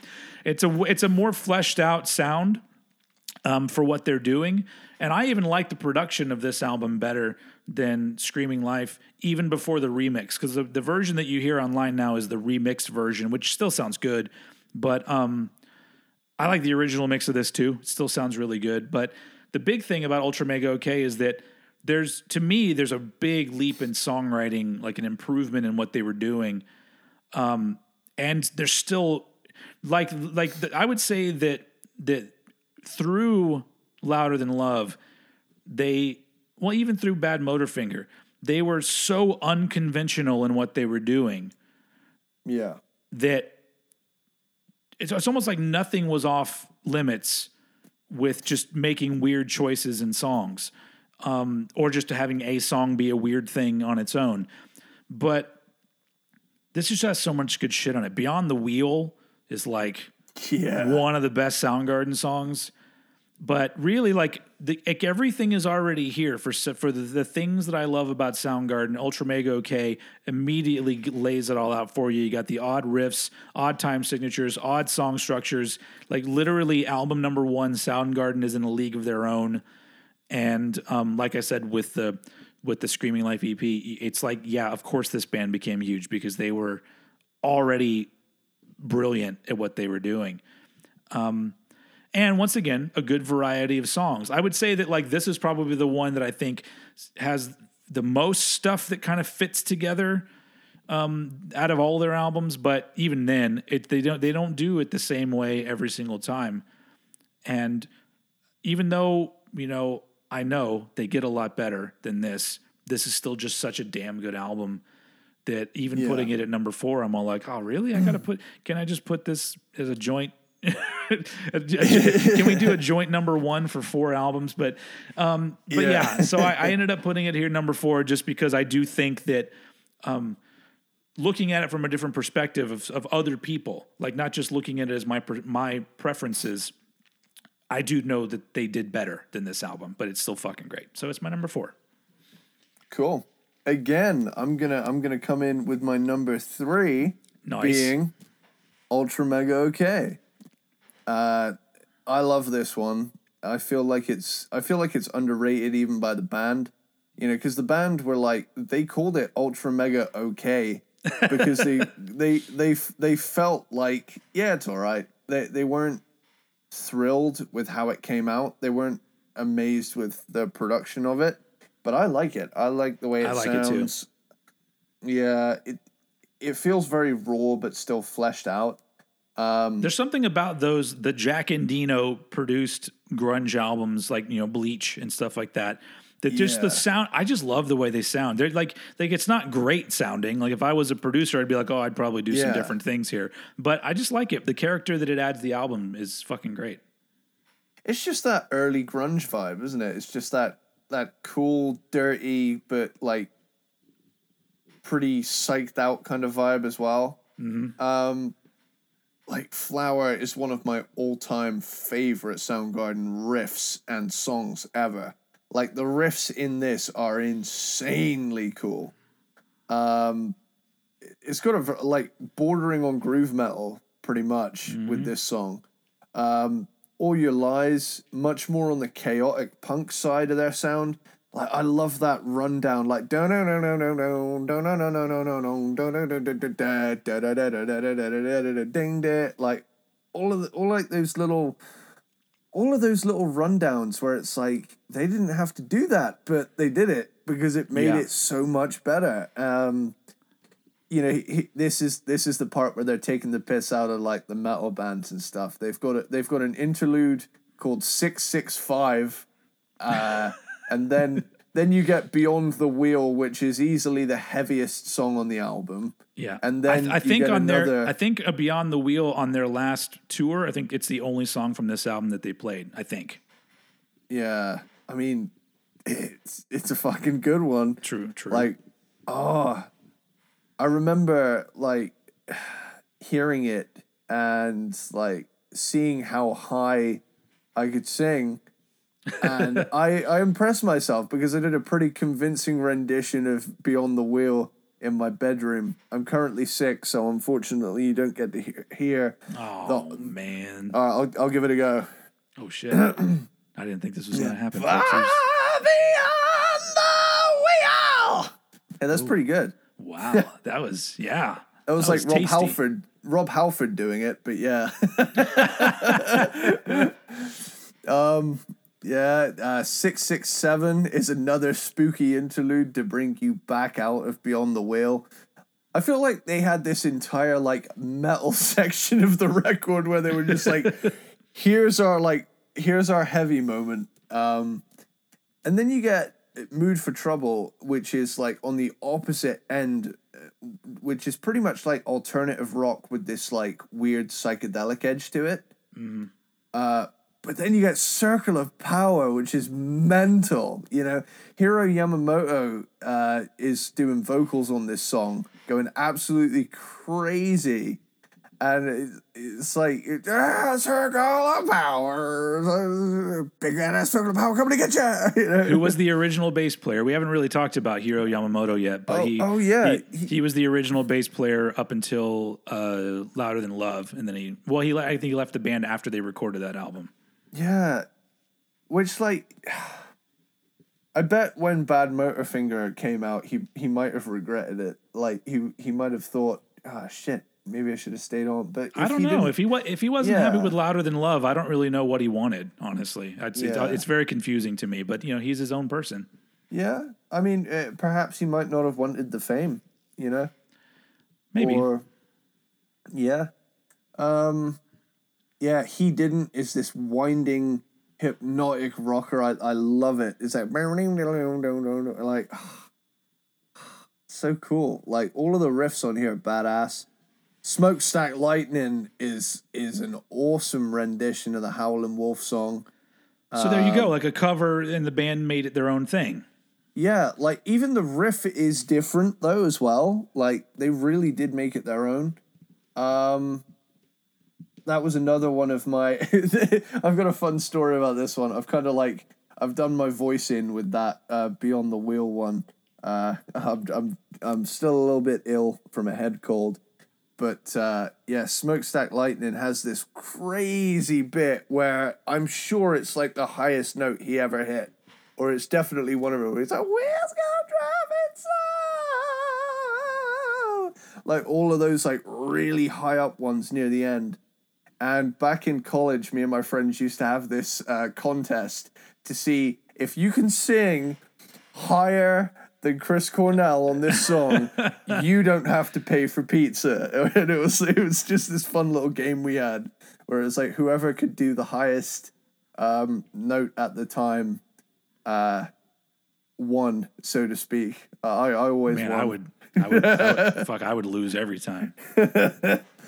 Oh man, uh, Nazi Driver like is is one of those more punky ones. It's really dynamic and intense. Some of the I, I love some of their titles as well, like Nazi Driver. Head Injury has an awesome riff and title. Um, uh, in, incessant Mace, some serious Black Sabbath vibes on here, but still has that unique Soundgarden flavor. And I'm going to mention this as well. One minute of silence is one of those cool moments where you feel like a fly on the wall. during the recording process because it's not silence. Like it's it's a little it's a mic picking something up, and you almost you. al- I love the fact that they like you- consider it they consider it a cover song, which is fucking hilarious to me. Yeah, yeah.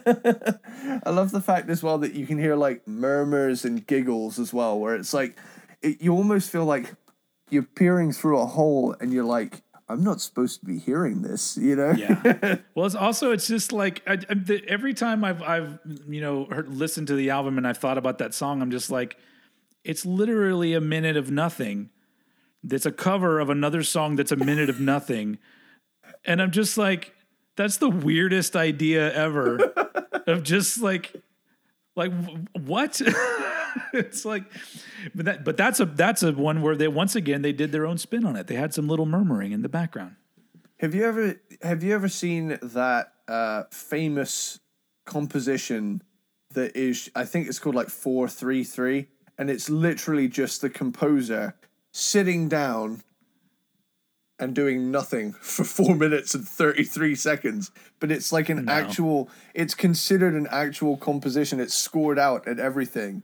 But the idea is that the audience doesn't know what they're in for, and it's like one of the earliest pranks in music ever, where the dude just comes in, sits at a piano, closes it, and doesn't do a thing for four and a half minutes. I mean, it's it's it's a it's a it's a cool idea, but like like that go like honestly like that's you can only do that one time Yeah, yeah. because you have you always have somebody like me in the crowd, and as soon as some dude's like I'm now I'm going to do 433, and I just be like go fuck yourself. It's Yeah. just like like you, we get it, we get it. It's very clever. Now move on. I think the best part about that though is I think they're like secretly intending to elicit that kind of reaction, so that they're, they're just sat there quietly pissing themselves laughing, just up here on a stage. So like- the song is going to be called 433 featuring Steven because that's it's going to be a new version of it because I'm going to be yelling at that dude. Oh man, I'd pay I'd pay so much money to see that. just, just that event.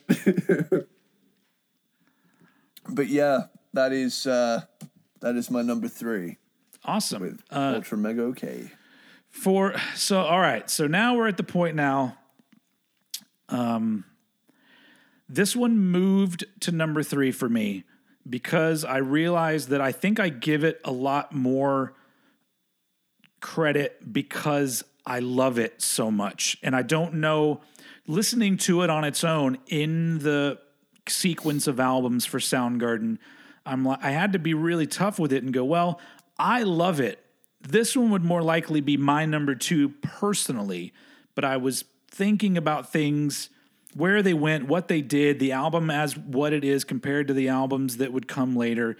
And it it hurts me to put it at number three, but I had to go with Louder Than Love for number three uh, from 1989. And this is, I absolutely love this album. And to me, it's a big step up from Ultramega OK, which I already think is great. Yeah. But fuck, I don't even know what to say about this album. It's just the it's got it's got a very 80s production kind of sound. It's it's Terry Date, which Terry Date would end up also doing like Pantera and other bands like that. Yeah. Um, In fact, I think he did Pantera. I think Cowboys from Hell was was that 1990. So Yeah, I think that that, was was, the, the year after this. Um, and Louder Than Love's the last album with Hiro Yamamoto on uh, on bass, and um, he apparently left right after they finished recording. So I actually have um, the uh, T-shirt right now. Oh yes, there you go. Great. Yeah. I love that album cover too.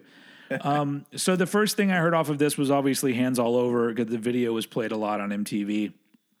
But um, without doing a track by track, because every track on this album to me has something cool you can say about it. But just to single out a couple, uh, "Gun." Gun is a song that is absolute definitive proof that Soundgarden were not content approaching songs in an average way. Like they, this is literally a song that gets progressively faster as the song moves on. And just the fact that they wrote the song, and if they had played it in just one tempo, it still would have been pretty cool because the riff's cool.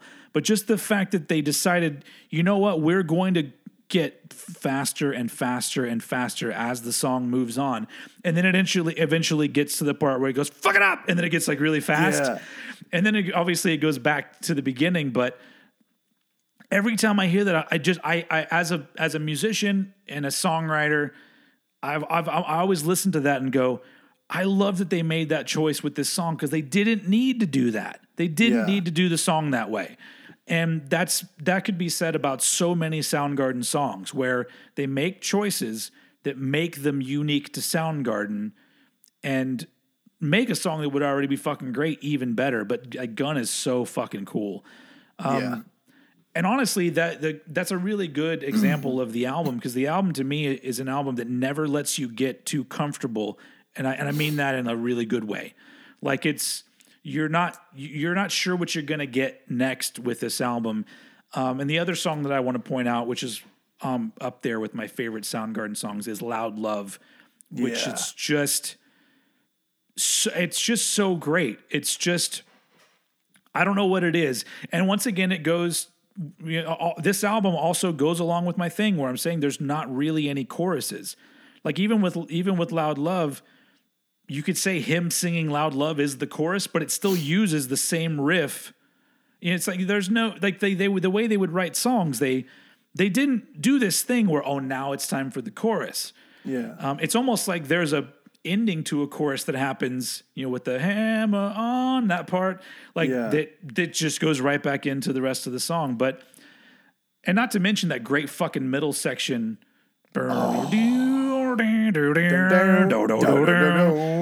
Yeah, it's just fucking cool. Funny, fun, uh, fun, uh, fun fact though.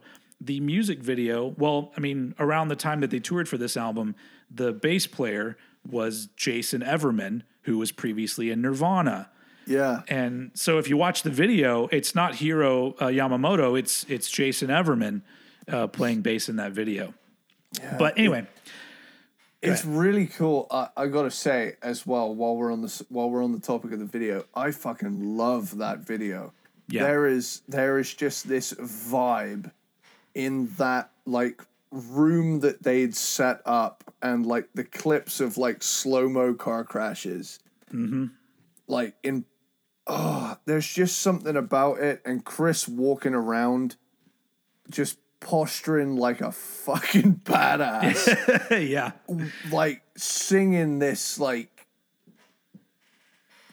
so powerful but soulful in delivery and then when he just barks out loud love with that riff underneath it and like everything about that song just fucking nails why I love early Soundgarden. It's just Yeah. that like it's different to what was going on at the time, but it it's still I mean they, it it never struck me like they were afraid to do anything, but No. it it they also didn't come off like they were trying to in other words not be sexy because a lot of like the because like he he's still up there with his shirt off and his long flowing Robert Plant hair you Yeah. know he's Well, I still mean, owning the fact he looks good and Well, he uh, sounds not, good Not, not just that. The song "Loud Love" to me, it's almost like the the the rock song equivalent of an animal. You know, an animal like makes a particular noise to let everyone know it's ready to mate.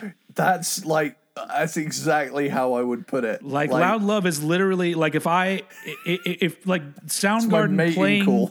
Yeah, it's like it's it's almost just like just play. If you're mm. really serious about a girl, just dedicate that song to her. Just like just listen to how. I mean, I mean that's that's got to get the vibe out there that you're ready for Yeah. action because it just feels Sexy. sexual in not.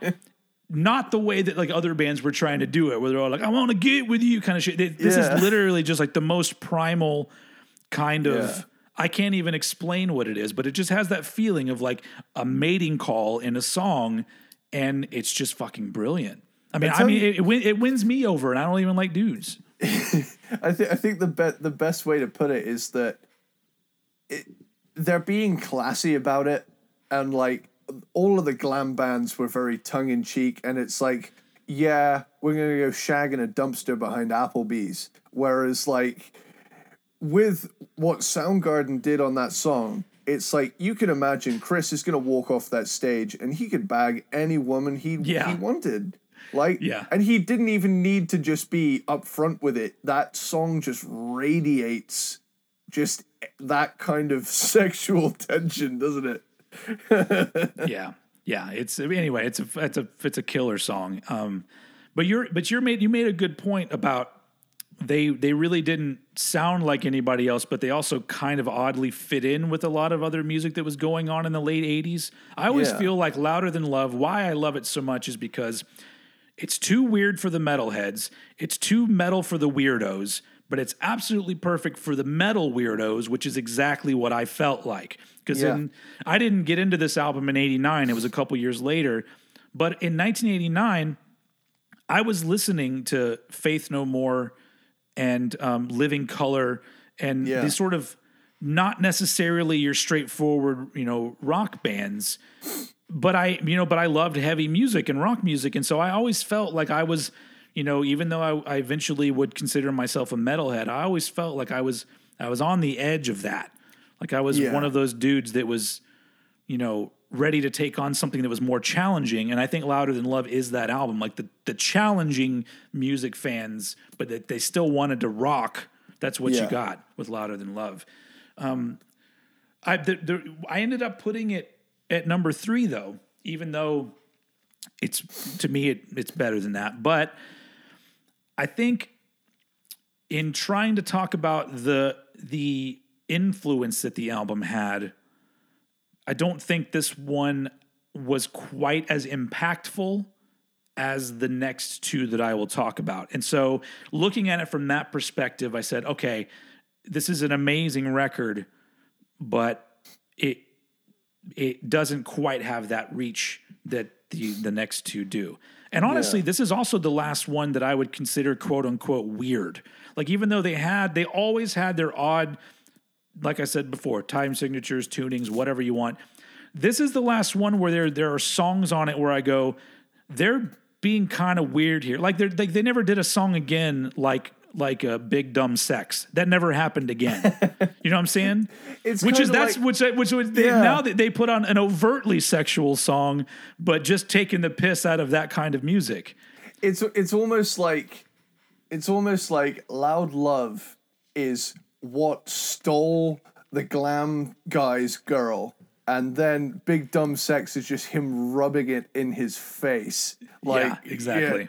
yeah, especially with the fuck you like, I right in- yeah Yeah. So so anyway, just to wrap it up really quickly, so I don't go on forever about this album. That's uh, it, it to me, it's it's up there with their their best shit, and um, I really do uh love it. But I yeah, I had to put it at number three, unfortunately, um, because it made sense in the grand scheme of things. So that's my number three, louder than love.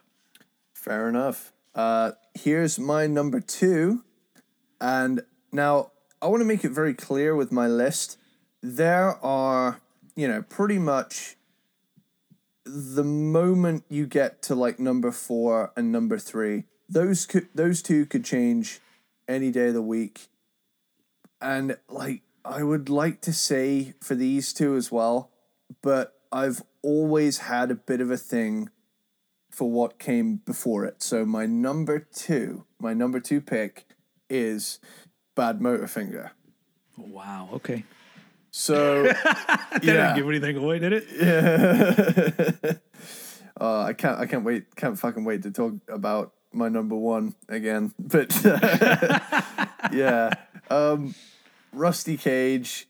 I heard this bad boy on GTA San Andreas, and I love it just as much as the first time I heard it, which is a lot. And then I saw the video for Outshined on like Scuzz TV over over here. That that's like a music channel. I don't know if it's still on TV anymore, but uh, I saw this video on there round about the same time I was getting into grunge. Like you're talking maybe 2012. So yeah, it would have been around that time because my my leg was broken in 2012, and I remember because that's the that's same time as I got into grunge. Listen to But, um, last last week's. Was it last week's where you told the story about that? Which I think I think so. Yeah, I think I think that's the one. Uh, yeah, so it's the the top our top five of 1996. Go back and check that out to hear the whole story of our Eddie's five. broken leg. Our top five knee injuries.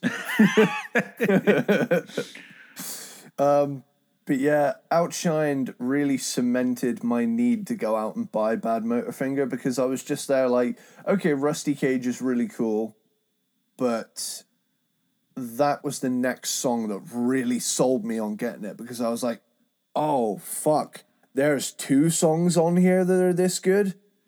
That's a good sign, you know. And then I picked it up, and then, you know, obviously the only two tracks I've heard, first two tracks, you know, Rusty Cage outshined it. Then I get Slaves and Bulldozers, and I'm thinking, oh hello, Yeah, oh, this one is fucking amazing too. And then Jesus Christ pose happened, and I'm thinking, Jesus Christ, fuck yeah.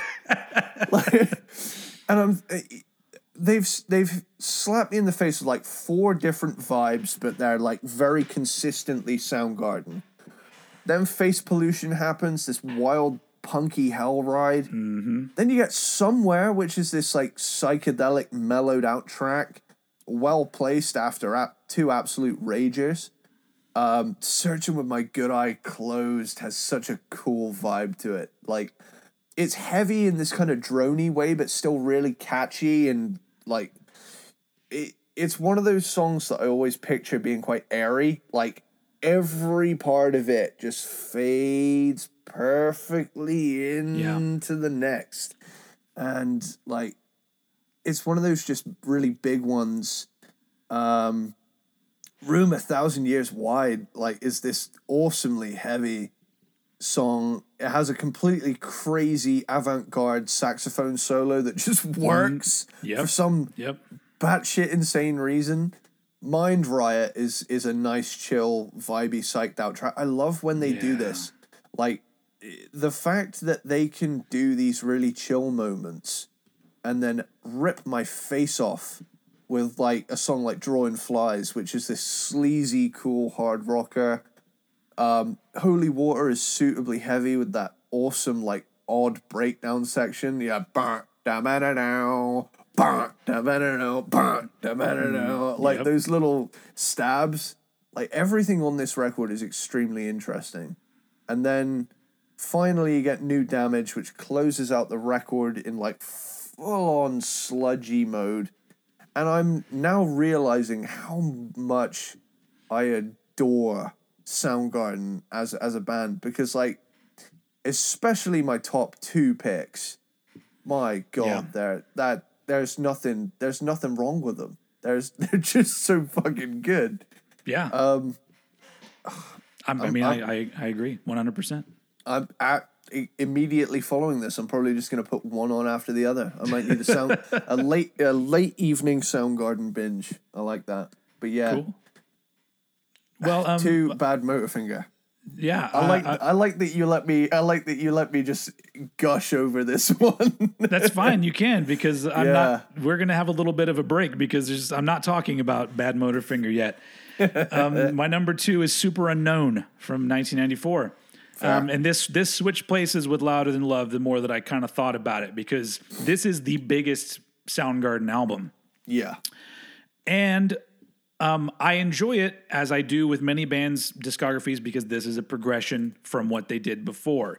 And honestly, on, if they had ended here, Yeah. this would be a pretty fucking damn good ending because I, the problem is with Down on the Upside is that they continued down a path where they actually they, they did give you something that was slightly different but not exciting enough. Whereas Yeah. in this case with Superunknown, it's a more polished and more direct version of Soundgarden, but still maintaining all of their little oddities that make them sound like no other fucking band. Yeah. But they but they added in other elements of these these really catchy, melodic, beautiful songs in this album. Um, and it's weird because it's listening to it like right after Bad Motorfinger. You'll you'll you notice that there yeah there are a lot of moments that are lighter, But there are moments on this album that I think are heavier than anything that they had ever done. Like there's a there's a really good Yeah. balance there because there's some heavy shit on this record that people don't talk about that much. Yeah, it's almost like it's got like the extremes of all of their sounds, but they'd kind of condensed the weirdness down a little bit. So it's like Yeah.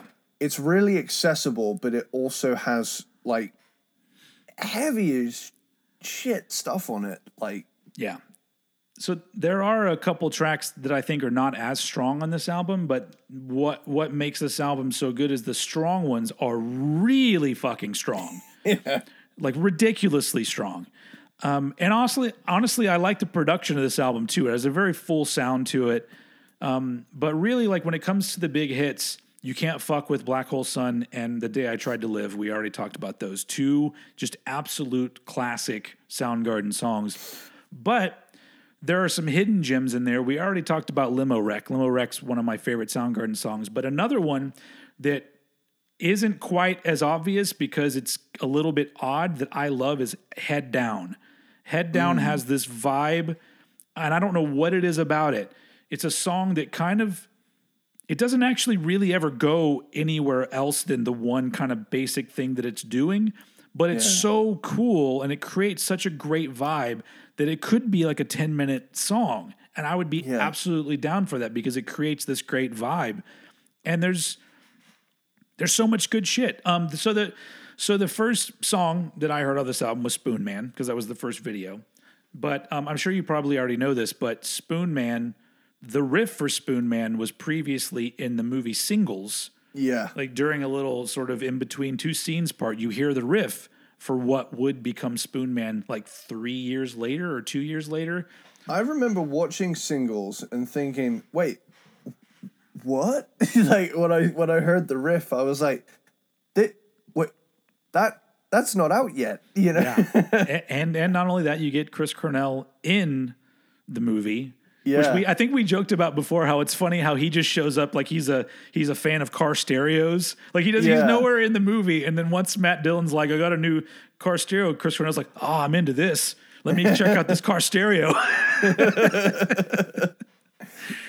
but um anyway, so uh um honestly I really do think that that if Superunknown was a few songs shorter, because it is a little bit too long in my opinion, um, this could have a really good case for being the the number one Soundgarden album because it's that good. But Yeah. even as it is now, it's still a fantastic album. And um, yeah, I had to put it at number two just because this is out of their out of all of their albums, like we talked about before, this seems to be the one that influenced so many fucking bands. yeah. Um, and every uh, you hear every year you hear new bands that are trying to do things like they did on Superunknown and they can't do it just because, like I said earlier, there is no band like Soundgarden. There are bands that are similar, but no band like Soundgarden, and any band that's trying it can't do it as good. I, I really do think it's a void that if it does get filled with a band, I'll be dead. I don't think there's ever going to be a band that comes around where I go, this makes me happy, not mm. you know because we don't have Soundgarden anymore. No, that's not it. It's it's never going to be filled. But but Superunknown was that album that I think really started to bring out these bands that were like, we want to do that shit like that. Um, anyway, um, but yeah, that's my number two. Uh, uh, Superunknown. Cool. So uh, we we get to we get to gush about my number one. That's, I'm I'm okay with doing this because I wanted to talk about this album more. Okay, that was my that was my last sip of water. I've, I've managed to managed to conserve it because uh, got kind of a kind of a throaty thing going on here. I'm a little hoarse, but uh, You you, Yeah. look, you look a human to me.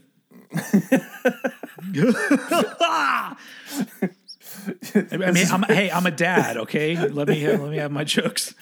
I've just got this like image right now of like a freeze frame of me and you, and like "Power of Love" by Huey Lewis and the News starts playing, and the credits roll, and it says Will began a new life as a pony at a petting zoo.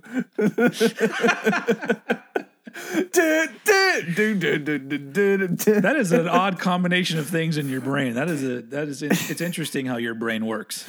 Yeah, Your, every your brain again- is like a Soundgarden song. It doesn't. It's, all these elements are put together that shouldn't work, and they do. I wish I'd I wish I could come up with like more skit ideas that quickly.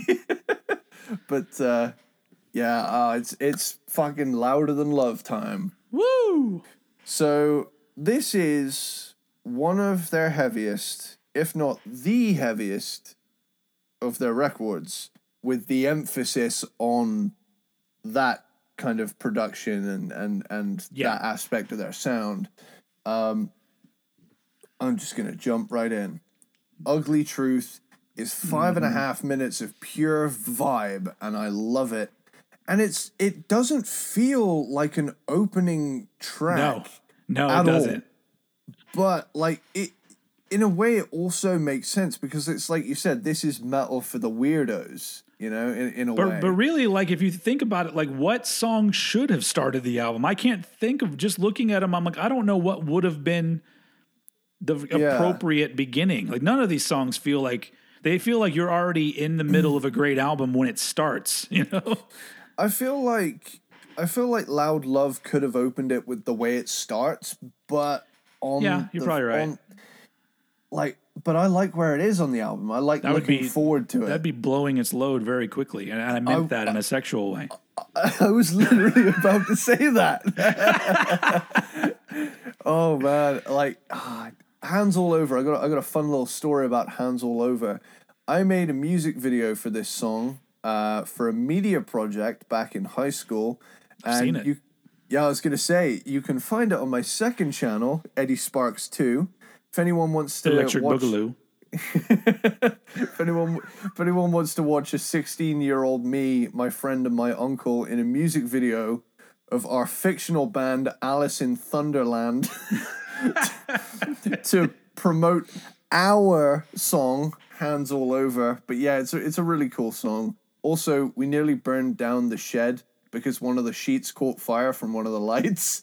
And uh, it's funny i went i went to the shop like just a few doors up and I came back down the road and realized that there was smoke coming out of the roof and I thought, "Oh shit, no." And it smelled really weird because these were like these were like rags that had paint and oil and shit in them because they were in like this shed and I thought, "Oh god, don't tell me I'm burning down my grandparents' house."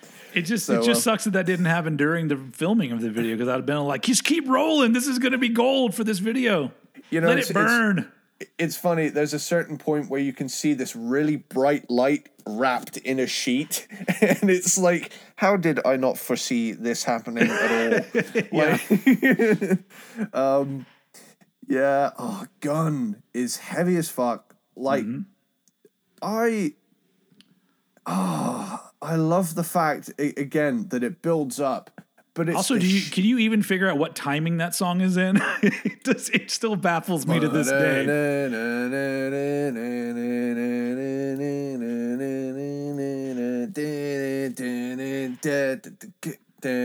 yeah, I, yeah, I, I He's think- counting.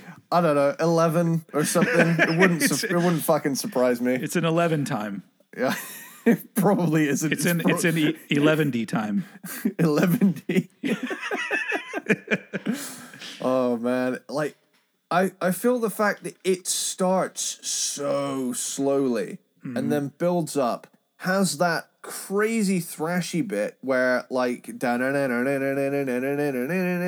there's even double kick in that if you hear like digga digga bat digga digga digga digga digga digga like underneath Yeah. it um uh, but like the fact it like falls apart completely and then bow no no no no Yeah. like that makes Comes it right back around. hit so hard like it's Yeah. insane uh pa- power trip is a sabbathy bluesy grunged out vibey one like Mm-hmm. i don't think there's a single song on here that doesn't have a killer riff this is a riff album. Like if if you like riffs, there is absolutely no fucking reason to not own this because it's Yeah. incredible for that. Um oh, Get on the Snake. See that this one feels not in style remotely, but like Get on the Snake, I could easily see that as a Whitesnake song. Like it's funny. Get, there's get, like get on the snake. yeah, there's like kind of these like little jabs at like I- don't know what it is. There's like a weird tongue in cheek but being classy about it at the same time vibe. Uh and it's got a really cool like odd time riff. Like eh, a lot of the stuff on here is like really groovy but weird and jerky at the same time. But that dong dong dong dong dong dong dong dong dong dong dong dong dong dong dong dong dong dong like it, it, it changes like the accents in the riff. Um, oh, full on Kevin's mom, pretty intense. S- like See what I'm this- saying? They also never did a song like that again. yeah, like, uh, but this is another one of those ones where you said earlier they have like at least one fast punky one. Yeah. This is this is this one on this album. Um, Loud Love is full on big dick energy. Um, I Awake is scarily heavy. Like Yeah. that one is so doomy and crushing when it kicks in. And I remember, like, right at the start of this year, like, coming off of the hellscape that was 2020, I remember I, I put my iPod on shuffle. It was on, like, the grunge uh, thing, it, grunge genre, and I put it on shuffle. And what's the first thing I hear on, like, the first day of 2020? Woke up depressed. I left for work, and it was like I'm literally doing this right now.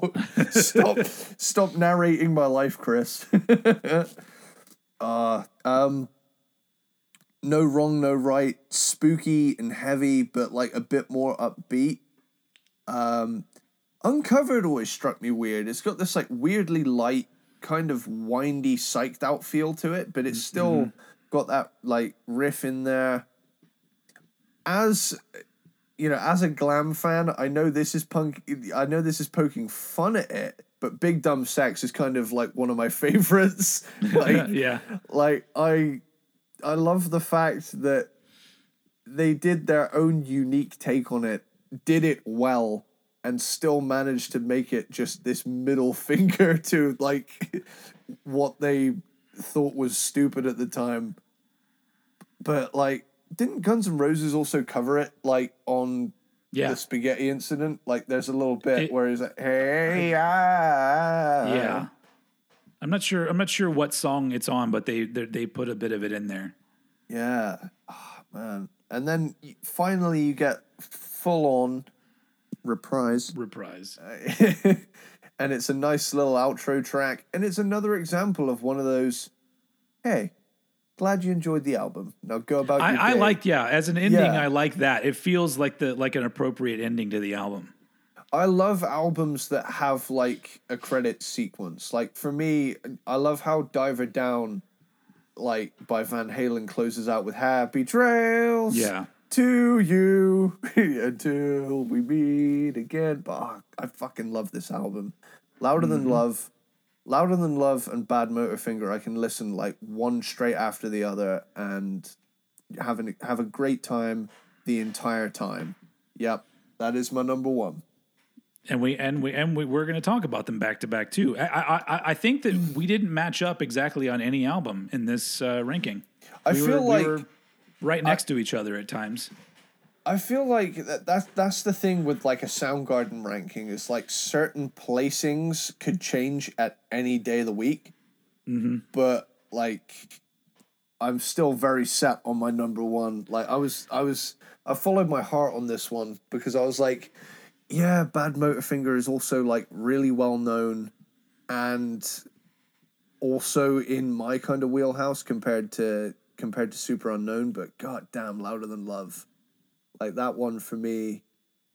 I, I'm done gushing. You you gush on yours. Well, um, I am very secure in my number one as well. Uh, there, there's no, there was no discussion with myself whether or not uh, "Bad Motorfinger" would be my number one Soundgarden album. It is, um, before I, I it, it, to me, it is a perfect album. There, I, there Yeah. is literally no bad song on this album, and everything is so well done.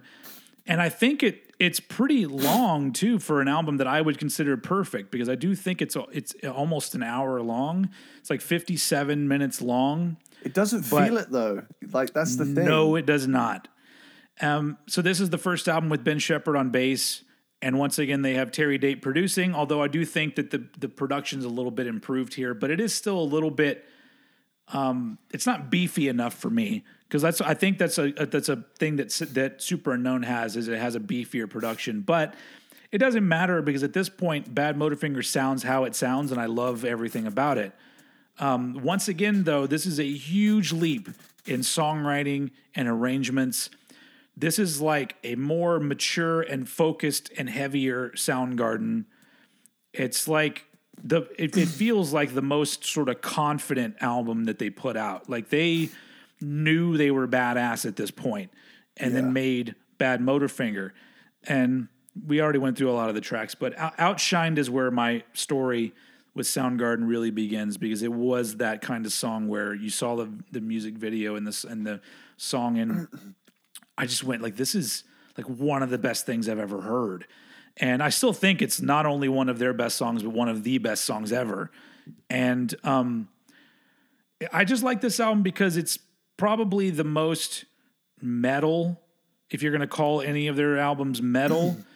um, but, but it's still really odd. It still has the odd tunings and the odd time signatures. And but the big thing about this one for me, from Louder Than Love, not just Louder Than Love, but even Ultramega OK, the lyrics seem like they got better.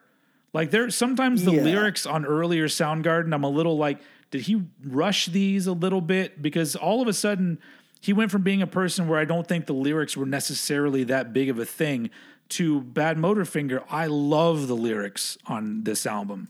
Yeah. And maybe he just took more time writing them, or he just decided to try something new and he just also kicked ass at that as well. I don't know. Um, but this was an album that came out the same day as Nirvana's Nevermind and Red Hot Chili Peppers Blood Sugar Sex Magik. So that was a fucking good day. yeah. But because of those two albums, I didn't hear this album until several months later. I was I got really into I, I got Blood Sugar Sex Magik first because I was already a Chili Peppers fan, and then once I saw It Smells Like Teen Spirit, I got Nevermind, and I lived with that album for months and months. And then you know when I came out of that, all of a sudden I was like, oh yeah, this this Soundgarden thing, and um and it, this is the reason why I think this is their best album is because it's got the you get both kinds of albums here. You get one that has these immediate badass things that are in your face and you know they're badass. But then there's other things that you know are good, but it's almost like they reveal themselves to you with future listens. It's almost like your favorite songs will change as time goes on because you'll be like, "Oh man, now it's now these songs are standing out." Like every song on this album to me stands out at some point when you're listening to it. And I just yeah, it's perfect. There's it, there's and it's it's there's absolutely no bad song on it. No no weak track. No track that I wouldn't call fucking amazing. It's literally all that's all it is. Is amazing shit all the way through. And it still is one today that I listen to and especially as a songwriter and a guitar player, I listen to it and I'm like, man, th- the, these guys had ideas that nobody else had and I still don't know where that that kind of shit comes from. And I know it's just it's got to be that grouping of musicians because they I think that not only did they work really well together, but I think they all challenged each other, I guess, and brought the best out of each other. But just the just Soundgarden at this point in their career, I even like, you know, last night I, I watched a whole bunch of Chris Cornell related videos, just kind of getting in the mood to do this this episode and you watch footage of them on the tour for Bad Motorfinger, and one of my favorite things is just watching how they move to the music because like the, the my favorite is that when you get to the end of Rusty Cage when it slows Yeah. down, uh, uh, Ben Shepherd like almost gets down on his knees playing his guitar so fucking low. It's like his Yeah. body is going towards where the notes are going. Like he just, and it's just great to just see those guys just feeling this fucking music that they made. And it's just, it's just so great. They were just such a great band. Um, since I'm talking about Bad Motorfinger, before I wrap this up, I want to talk about my favorite um, non-album Soundgarden song, which came from the recording session of Bad Motorfinger, but wasn't released till way later. My favorite unreleased song by them was Black Rain, which came out on the Telephantasm c- compilation that came out, I think, in like 20, 2009 or 10, 2010, Which- I think. which coincided with how I heard Black Rain, which is on the Guitar Hero Warriors of Rock Ah, okay. set list, and that And- that was that was put on there. Yeah, and Black Rain was was mostly recorded during the Bad Motorfinger sessions, but they they weren't happy with it. And apparently, the only thing that was really changed was Chris Cornell re-recorded the chorus vocals, which I'm assuming that just means the "Fly on Black Rain." I think that part because that's the Yeah. only part where it sounds like a different Chris Cornell than the rest of it. But everything about that song, from the fucking riff to Chris Cornell's delivery, which from everything I've read, that was just a demo vocal, and he fucking nails it. And it's just such a fucking amazing song that never gets old to me. Like I, I remember when it came out in 2010 that I was I kept listening to it over and over again. I'm all like, this is like the Soundgarden that I love. Th- This Yeah. era of Soundgarden. Um, and I just it's one of those things that I just it's so great. A song that they didn't intend to really put out until and they eventually did is that good. Like that's how great of a band Soundgarden is to me. But um so yeah, so my number one is Bad Motorfinger. I think honestly, like like maybe I think now is the time because we, we I think we've probably broken two hours with this uh, Oh, with for this sure. episode. So, but even even I, I don't want to rush out of here because I really do think that that since we're we're talking about Soundgarden, maybe we should take a few minutes and talk about Chris Cornell Um, yeah, especially last night when I was watching a lot of Chris Cornell stuff because, um, the, like I, I, I'm a fan of Chris Cornell, but I don't think as much as you are. But um, I loved Soundgarden, but after that, I wasn't really that interested in anything that Chris Cornell did. Um, I remember his first solo album came out, and I had it, and I thought it was pretty good, but it didn't do it for me. At that point, I had already, you know, Down on the Upside had already come out, and I was like, yeah, it's not that great to me. And then, then, so it was just one of those things where that happened, and then Audioslave came out, which was a thing that should have been great, but to me, it, it was the same thing where it something didn't feel right with Audioslave. Like it felt like the the the sum of its parts was greater than the actual product that it ended up putting out. I don't know how you feel about Audioslave. I'd say like like I, I love the hits from Audioslave at this at this time. Mm-hmm. But like deep cuts wise, the only thing I can think of is gasoline. Yeah, it's to to me, but I understand that that's a band that was probably important to a lot of people that were younger. But at that point, I was already I had moved on, and I, you know, because I love like you know bad Motorfinger finger era uh, uh, Soundgarden, I, I just wanted more. Um, and even being a Rage Against the Machine fan, I wanted Audioslave to be better. But Yeah. um, the the one thing that I did do last night that I hadn't done in a while was I went and watched the music videos from his solo album called Scream, which is the one where he got together with Timbaland and did a pop album. Yeah. And I have to say this um, that album got a raw deal.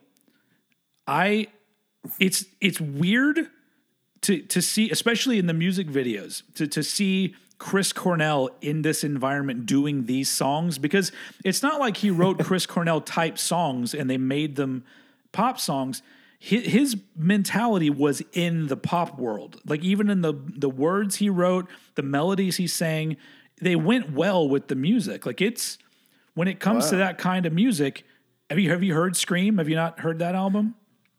You know, I actually, you know, considering the fact that you know I say he's my he's my favorite vocalist, like I I liked him in Audioslave, and I love you know the stuff he did in Soundgarden, but I've never actually done like a deep dive of his solo stuff. The only thing the only thing that comes to mind that I'm familiar with with his solo stuff is the song he did for um, Casino Royale. Oh. the James Bond film. Yeah. So Yeah. but I was I started watching the Scream stuff and realizing that I actually enjoy it, um, and I I feel like it, it's kind of shitty that it didn't do better for him. But it started to get me thinking though, because obviously Chris Cornell committed suicide like four, four, like you said about four years ago, and I started kind of going down a wormhole of thinking about him, why he would have done that, and my perception of him. Because to be honest, I started to see weird things in Chris Cornell when Audioslave started. I remember seeing footage when they first that that band first kind of was premiering. They did a performance where I think they were on the edge of a building overlooking like you know some part of New York like on MTV. And they they they're playing Cochise, I think is this what you know the the the, the song at the time. And I just remember looking at Chris Cornell and being like, he looks like he doesn't want to be there. Like the the big rock star kind of vibe thing was gone. Yeah. And it almost seemed like he didn't really want to make eye contact. And he wasn't, it was like something was really restrained in him. And this is back in 2000 and what, early 2000s. I don't know what year that was that that first came out. And then over the Yeah. over the years, I would see some performances of him, and then when Soundgarden back together, I would see some performances where I go, "Ah, there's Chris Cornell," and then I would see another one where I go, "Something is wrong with him." Like it seemed like something was wrong with him on stage. There's there's a there's a concert they did, um, where they I think it was broadcast on just on like Apple TV or I think it was before Apple TV. It was like on iTunes or whatever where they did a special performance and it was broadcast on that. And I just remember seeing him and like he would barely move and he just seemed like he was kind of not really giving it his all when he was singing. And so I started thinking about all these things and then I started to think about um the album Scream where he literally tried to do something different and people just shit on it. And I'm just like, how, like, was he already struggling with his place in the musical world? Like, like on, on, the unfortunate part about the tragedy of him dying is that we don't get to go interview him afterwards and be like, hey, can you l- let us know why? You know, that's the thing. And so here's the, the thing that I that I feel is so significant about him is that he's not somebody who's like a big influence over me as a musician, but his death is the one that bothers me the most because he was so perfect as a rock musician. Like his voice, his look, the music he made, he was like if I was gonna say who's the perfect like rock Yeah. rock and roll member to you, it wouldn't be like as much as I love like James Hetfield because James Hetfield looks kind of weird. He's got a weird face, but Chris Cornell was the package, and so the fact that that guy wasn't happy, like that blows my mind. And I know I know that success and good looks that doesn't bring you happiness. I understand that, but it makes me even more so just want to understand it. And I wish I could ask him and be like, can you just let everybody know? Because a lot of people love you. Can Yeah. you let everybody know w- what happened? Because like, because was it accidental? Was it, you know, was it was he on some drugs and didn't know what he was doing, or had this been a thing that had been building and building and building, and then one night after a show just went fuck it, I'm out. And Yeah. it just bothers me because I because I want to know why. I know I'm rambling on, but uh, you can say a few words about how you feel about it. I think I, it, yeah, it, it does. It's it's one of those deaths. It was the first time a, you know, so so called celebrity death actually, you know, kind of really affected me because I mm-hmm. remember.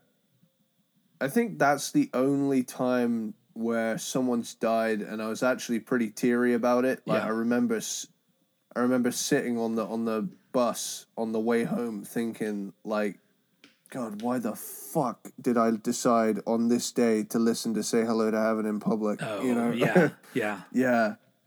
You know, I, I was there like, oh man, why did you do this to yourself? But like, I was I was broken from it. You know, I, I remember thinking, shit, like of all the people, I did not. That's the thing. I didn't expect Chris Cornell of all Yeah. people. Yeah. You know, I mean, I, I know that he'd, you know, he'd had struggles with alcohol in, in the past, but like, with regards to you, you know, when someone just puts out this immortal vibe, Yeah, yeah, know, he really did. He did. you know that that's that's what I got from him, and then I I found out about it pretty brutally as well because I was sat on the floor, just minding my own business. I I wasn't scrolling through any social media feeds or anything. I was just sat with my friends.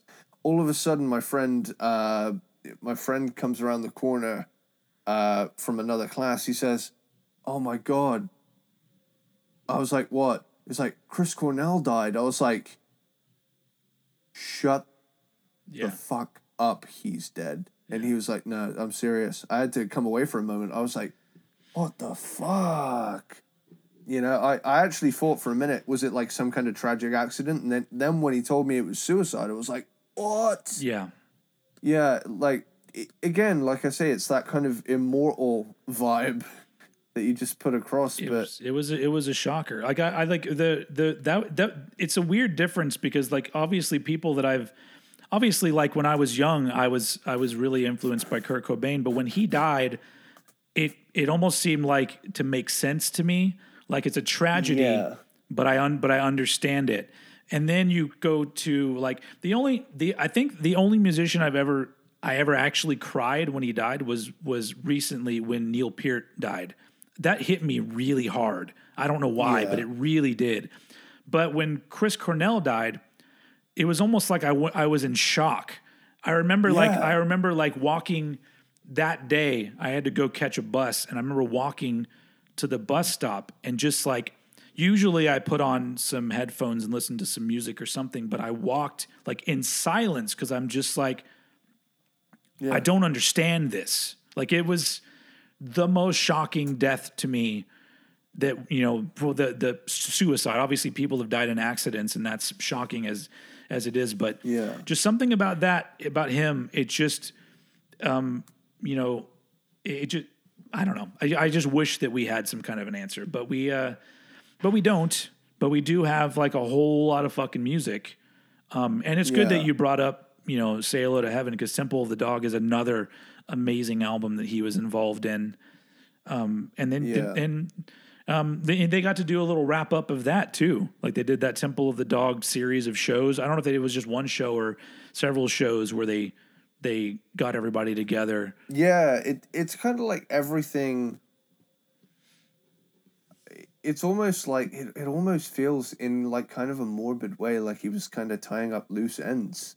Yeah, Like, yeah, he made another Soundgarden album, brought everybody back together. You know, they were friends again. Yeah, Yeah, it like because I remember seeing photos of the last show, and you can kind of see this pained look on his face. I I know this is like kind of a downer, downer, but like it's okay. I just you- think it's important to talk about with somebody like Chris Cornell. Yeah, like I could see something in his eyes on that in the photos of that last gig where I'm thinking this dude is on stage in front of all these people singing original material that people worldwide adore. And this dude's got like tears in his eyes. He doesn't know why he's not happy or something. and it's and it's weird too because if you watch and I mean honestly, like I said, I'd seen that in performances from, from him for years. But the odd thing about it, even in the very last performance, because you can see video of it online, in certain Yeah. songs you'll see him come out of the funk, and all of a sudden, like when they did Jesus Christ Pose, he got way more animated and seemed. You know, a little bit more into it, but then another song would happen, and it's like everything just went back into him again. And it's you're seeing this his emotional struggles in, in concert and it just sucks because it you know I know that it's it's a mental health issue and those Yeah. are the kind of things that you cannot explain you know if if you've Yeah. never if you've never suffered with depression or anxiety or any of those kind of things, um, there's no way anyone can really explain it to you. And not only that, everyone's experience seems to be pretty unique, especially when you're dealing with a fucking rock star dealing with these Yeah. issues. And so it's just weird because you do you see him going through that on stage and you know at the time I, I just looked at it and you know when i would see it before and i'd be like well maybe he's not happy that's you know it sucks maybe he doesn't want to do music you know maybe hopefully he, he goes home to his family and he's happy or whatever but i mean apparently that wasn't even enough but um Yeah. so that's it's you know not to not to harp on the sadness here, but it is. I feel like because this is the you know the only time this is really the I I, don't, I can't imagine us doing an audio slave cranked and ranked just because it would just be what do they do two albums three albums in audio slave Three.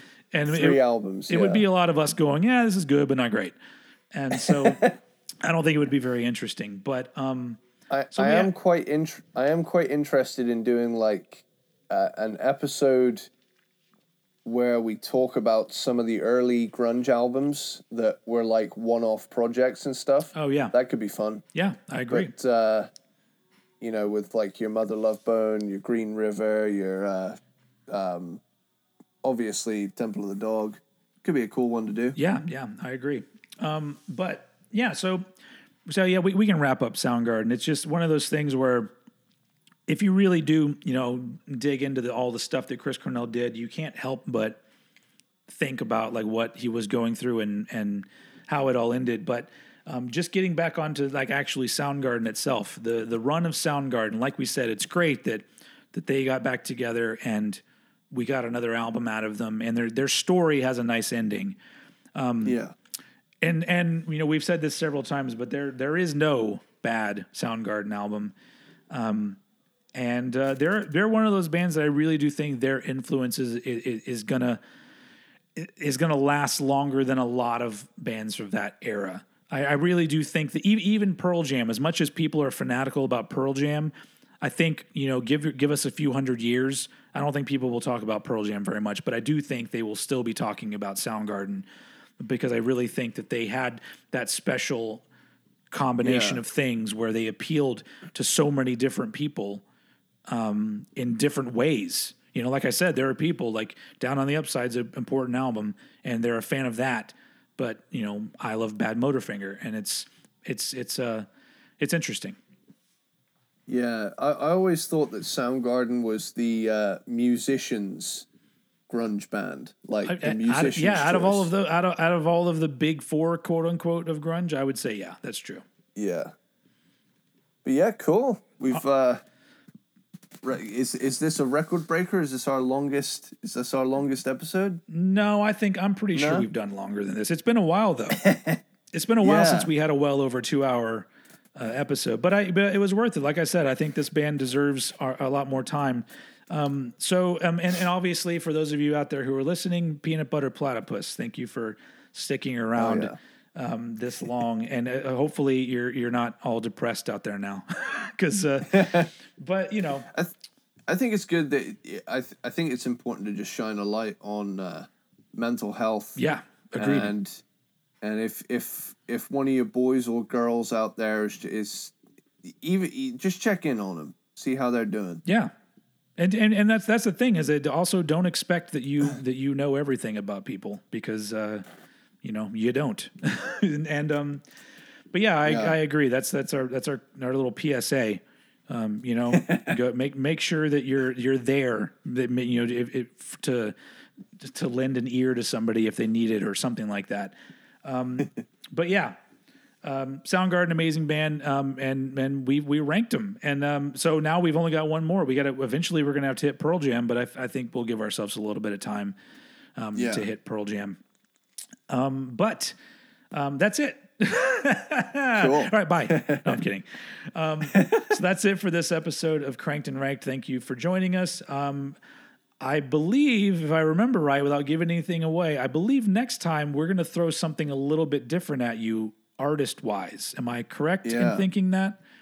Yep, and and don't don't worry. The the the rock is not going away. Don't give him that big of a hint. Um, yeah, next time we're going to hit you with something a little different, mostly because I, I think that it'll keep this podcast more interesting if we don't just stick to alternative metal, you know, you know, alternative rock, metal, and and eighties rock. Like I feel like you know Yeah. we have to we have to branch branch out from there, but not too much. ain't, ain't nothing wrong with that. No, n- absolutely not. So, um, so yeah, we'll be back next time with something a little bit different, but hopefully you enjoy it. But once again, thank you very much for listening to Cranked and Ranked. And as usual, I'm going to hand it over to Eddie to take us out. Later down!